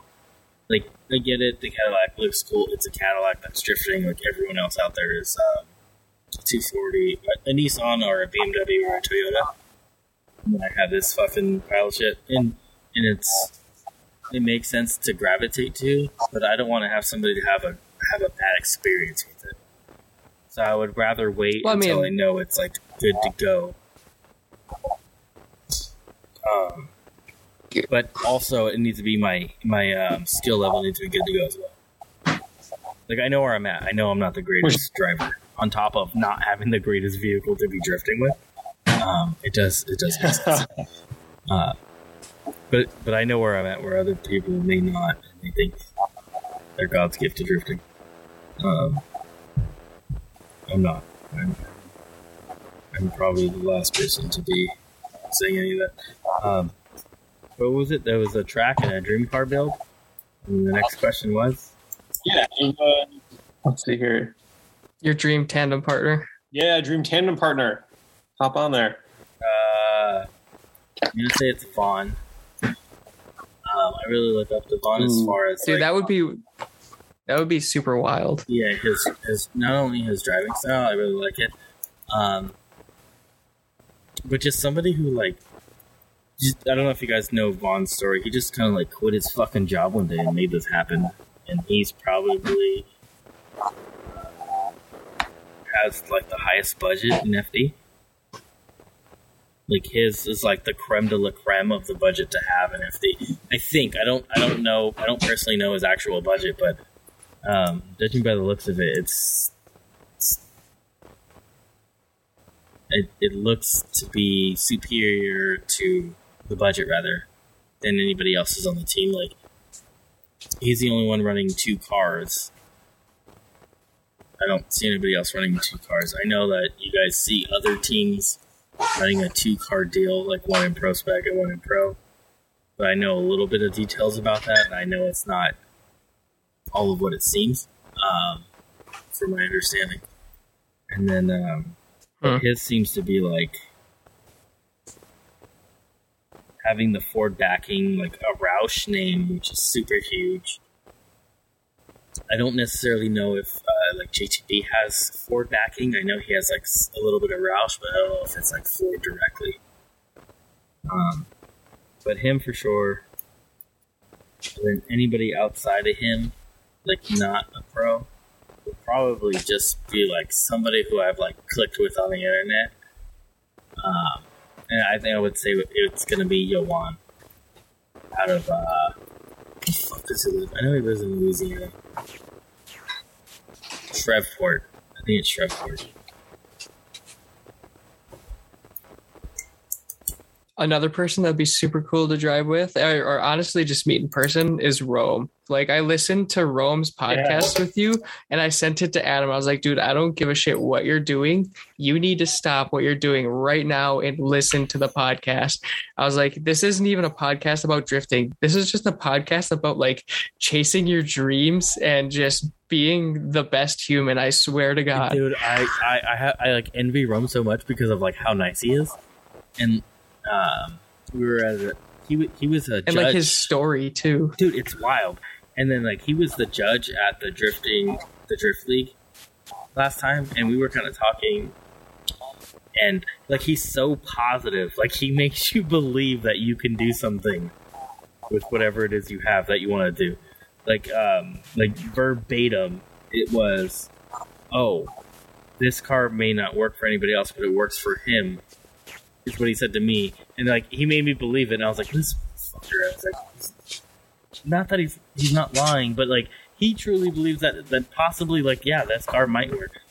Um, but I don't know if you guys like I know him personally, and he's like he's the nicest fucking guy ever. And he like he makes you believe in Yeah. yourself, and then because I'm very hard on myself, and like you, you listen to that episode, and then he was like, well, why couldn't you have these people help you about like when we spoke earlier? Yeah, that's what I was gonna bring up. Yeah, and then I was like, oh shit, because of because of me, probably. Me, I'm the reason that these people can't help me.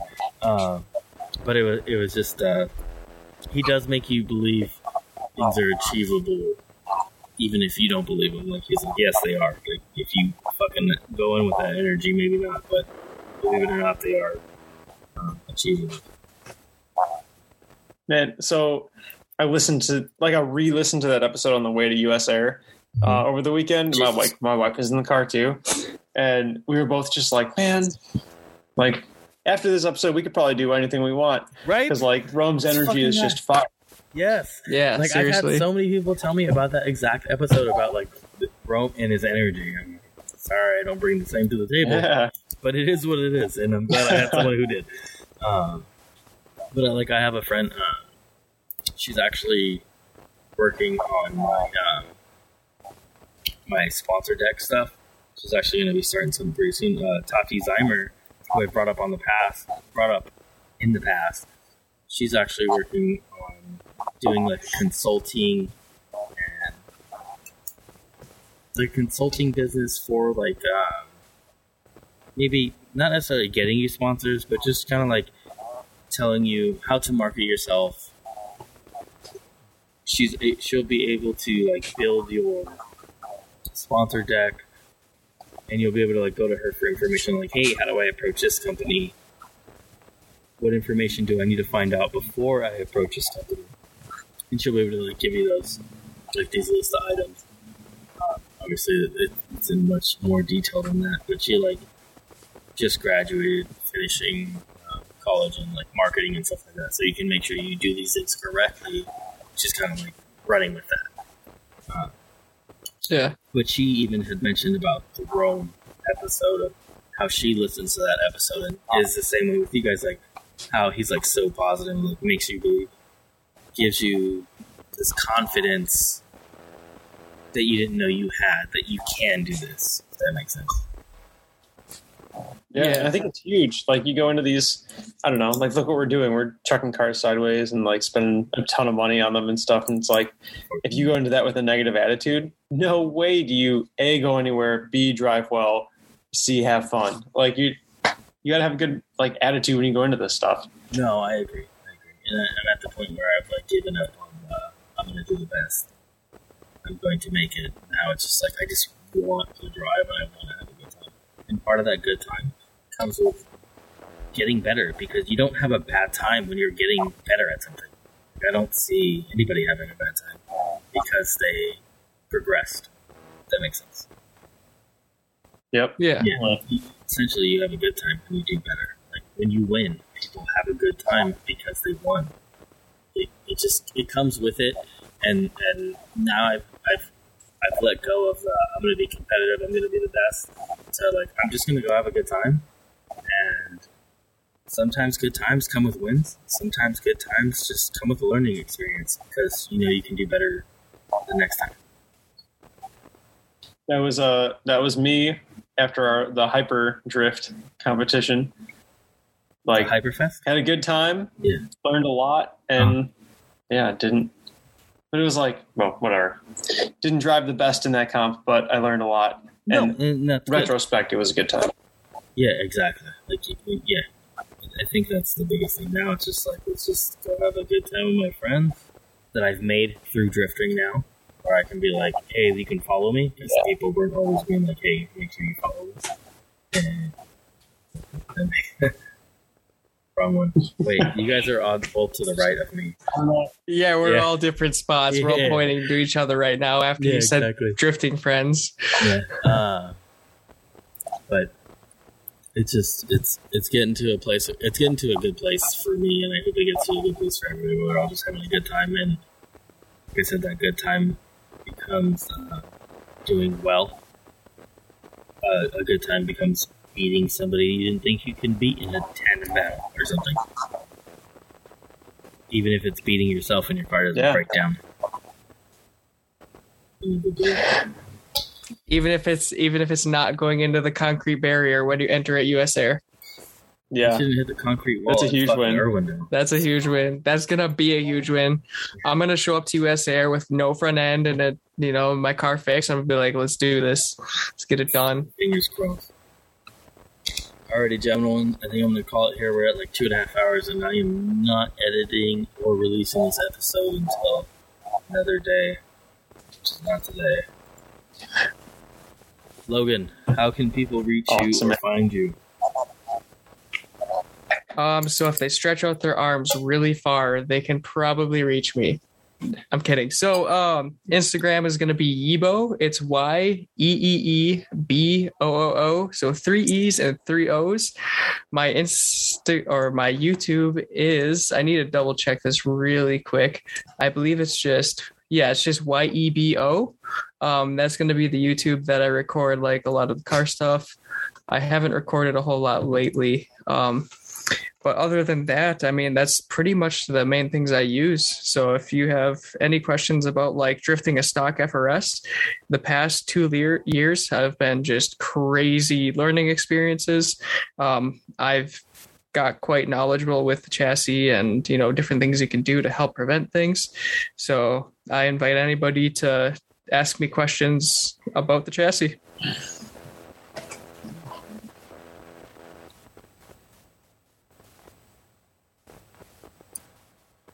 Adam. Me?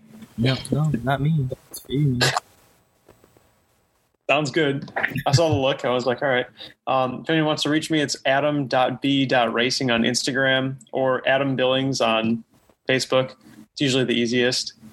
Um, if people have questions, if they want to come drive, if they want to ride along, like whatever, hit me up, you know, reach out. I'm always down to meet new people in the drifting community. So I'd love to, you know, meet some new people, drive some new tracks. Like, I don't know if you're listening to this and you want to come out and drive something that's local to me, come crash in my place. I'm cool with that. Whatever, man. Like, let's just drive some more stuff, meet some more people. That goes for you too, Gerald. Come out and drive. Absolutely. Yeah. Yeah, like I fucking can drive my drive car. all the way to some place where you live. You guys in the Midwest, right? Hey. Yeah. Yeah. Yeah, Johnson in Illinois. Yeah, where we say bag weird. You said it, US Air. No, no, no. I, I would absolutely love to drive there. I don't see that happening anytime soon. Um, Drive All right, let's start another GoFundMe. All right. no, no, Fire it up. I don't need GoFundMe. I, uh, I do what I can afford, and I go from there. Hard work. Exactly. Yeah, hard Wow. work is my GoFundMe. All right, gentlemen. Thank you guys for coming on. I do appreciate it. Um, we'll be in touch. You guys have a good one. Best of luck to the both of you. I hope to see you guys both in a Pro Am series or shootout of some sort, which is kind of the thing now, I guess. You guys have a good one. Safe. Good night, sirs. I'm gonna end it there. Good night to you, Toodaloo. Thanks for having us on. Really appreciate it. It's been fun. Likewise.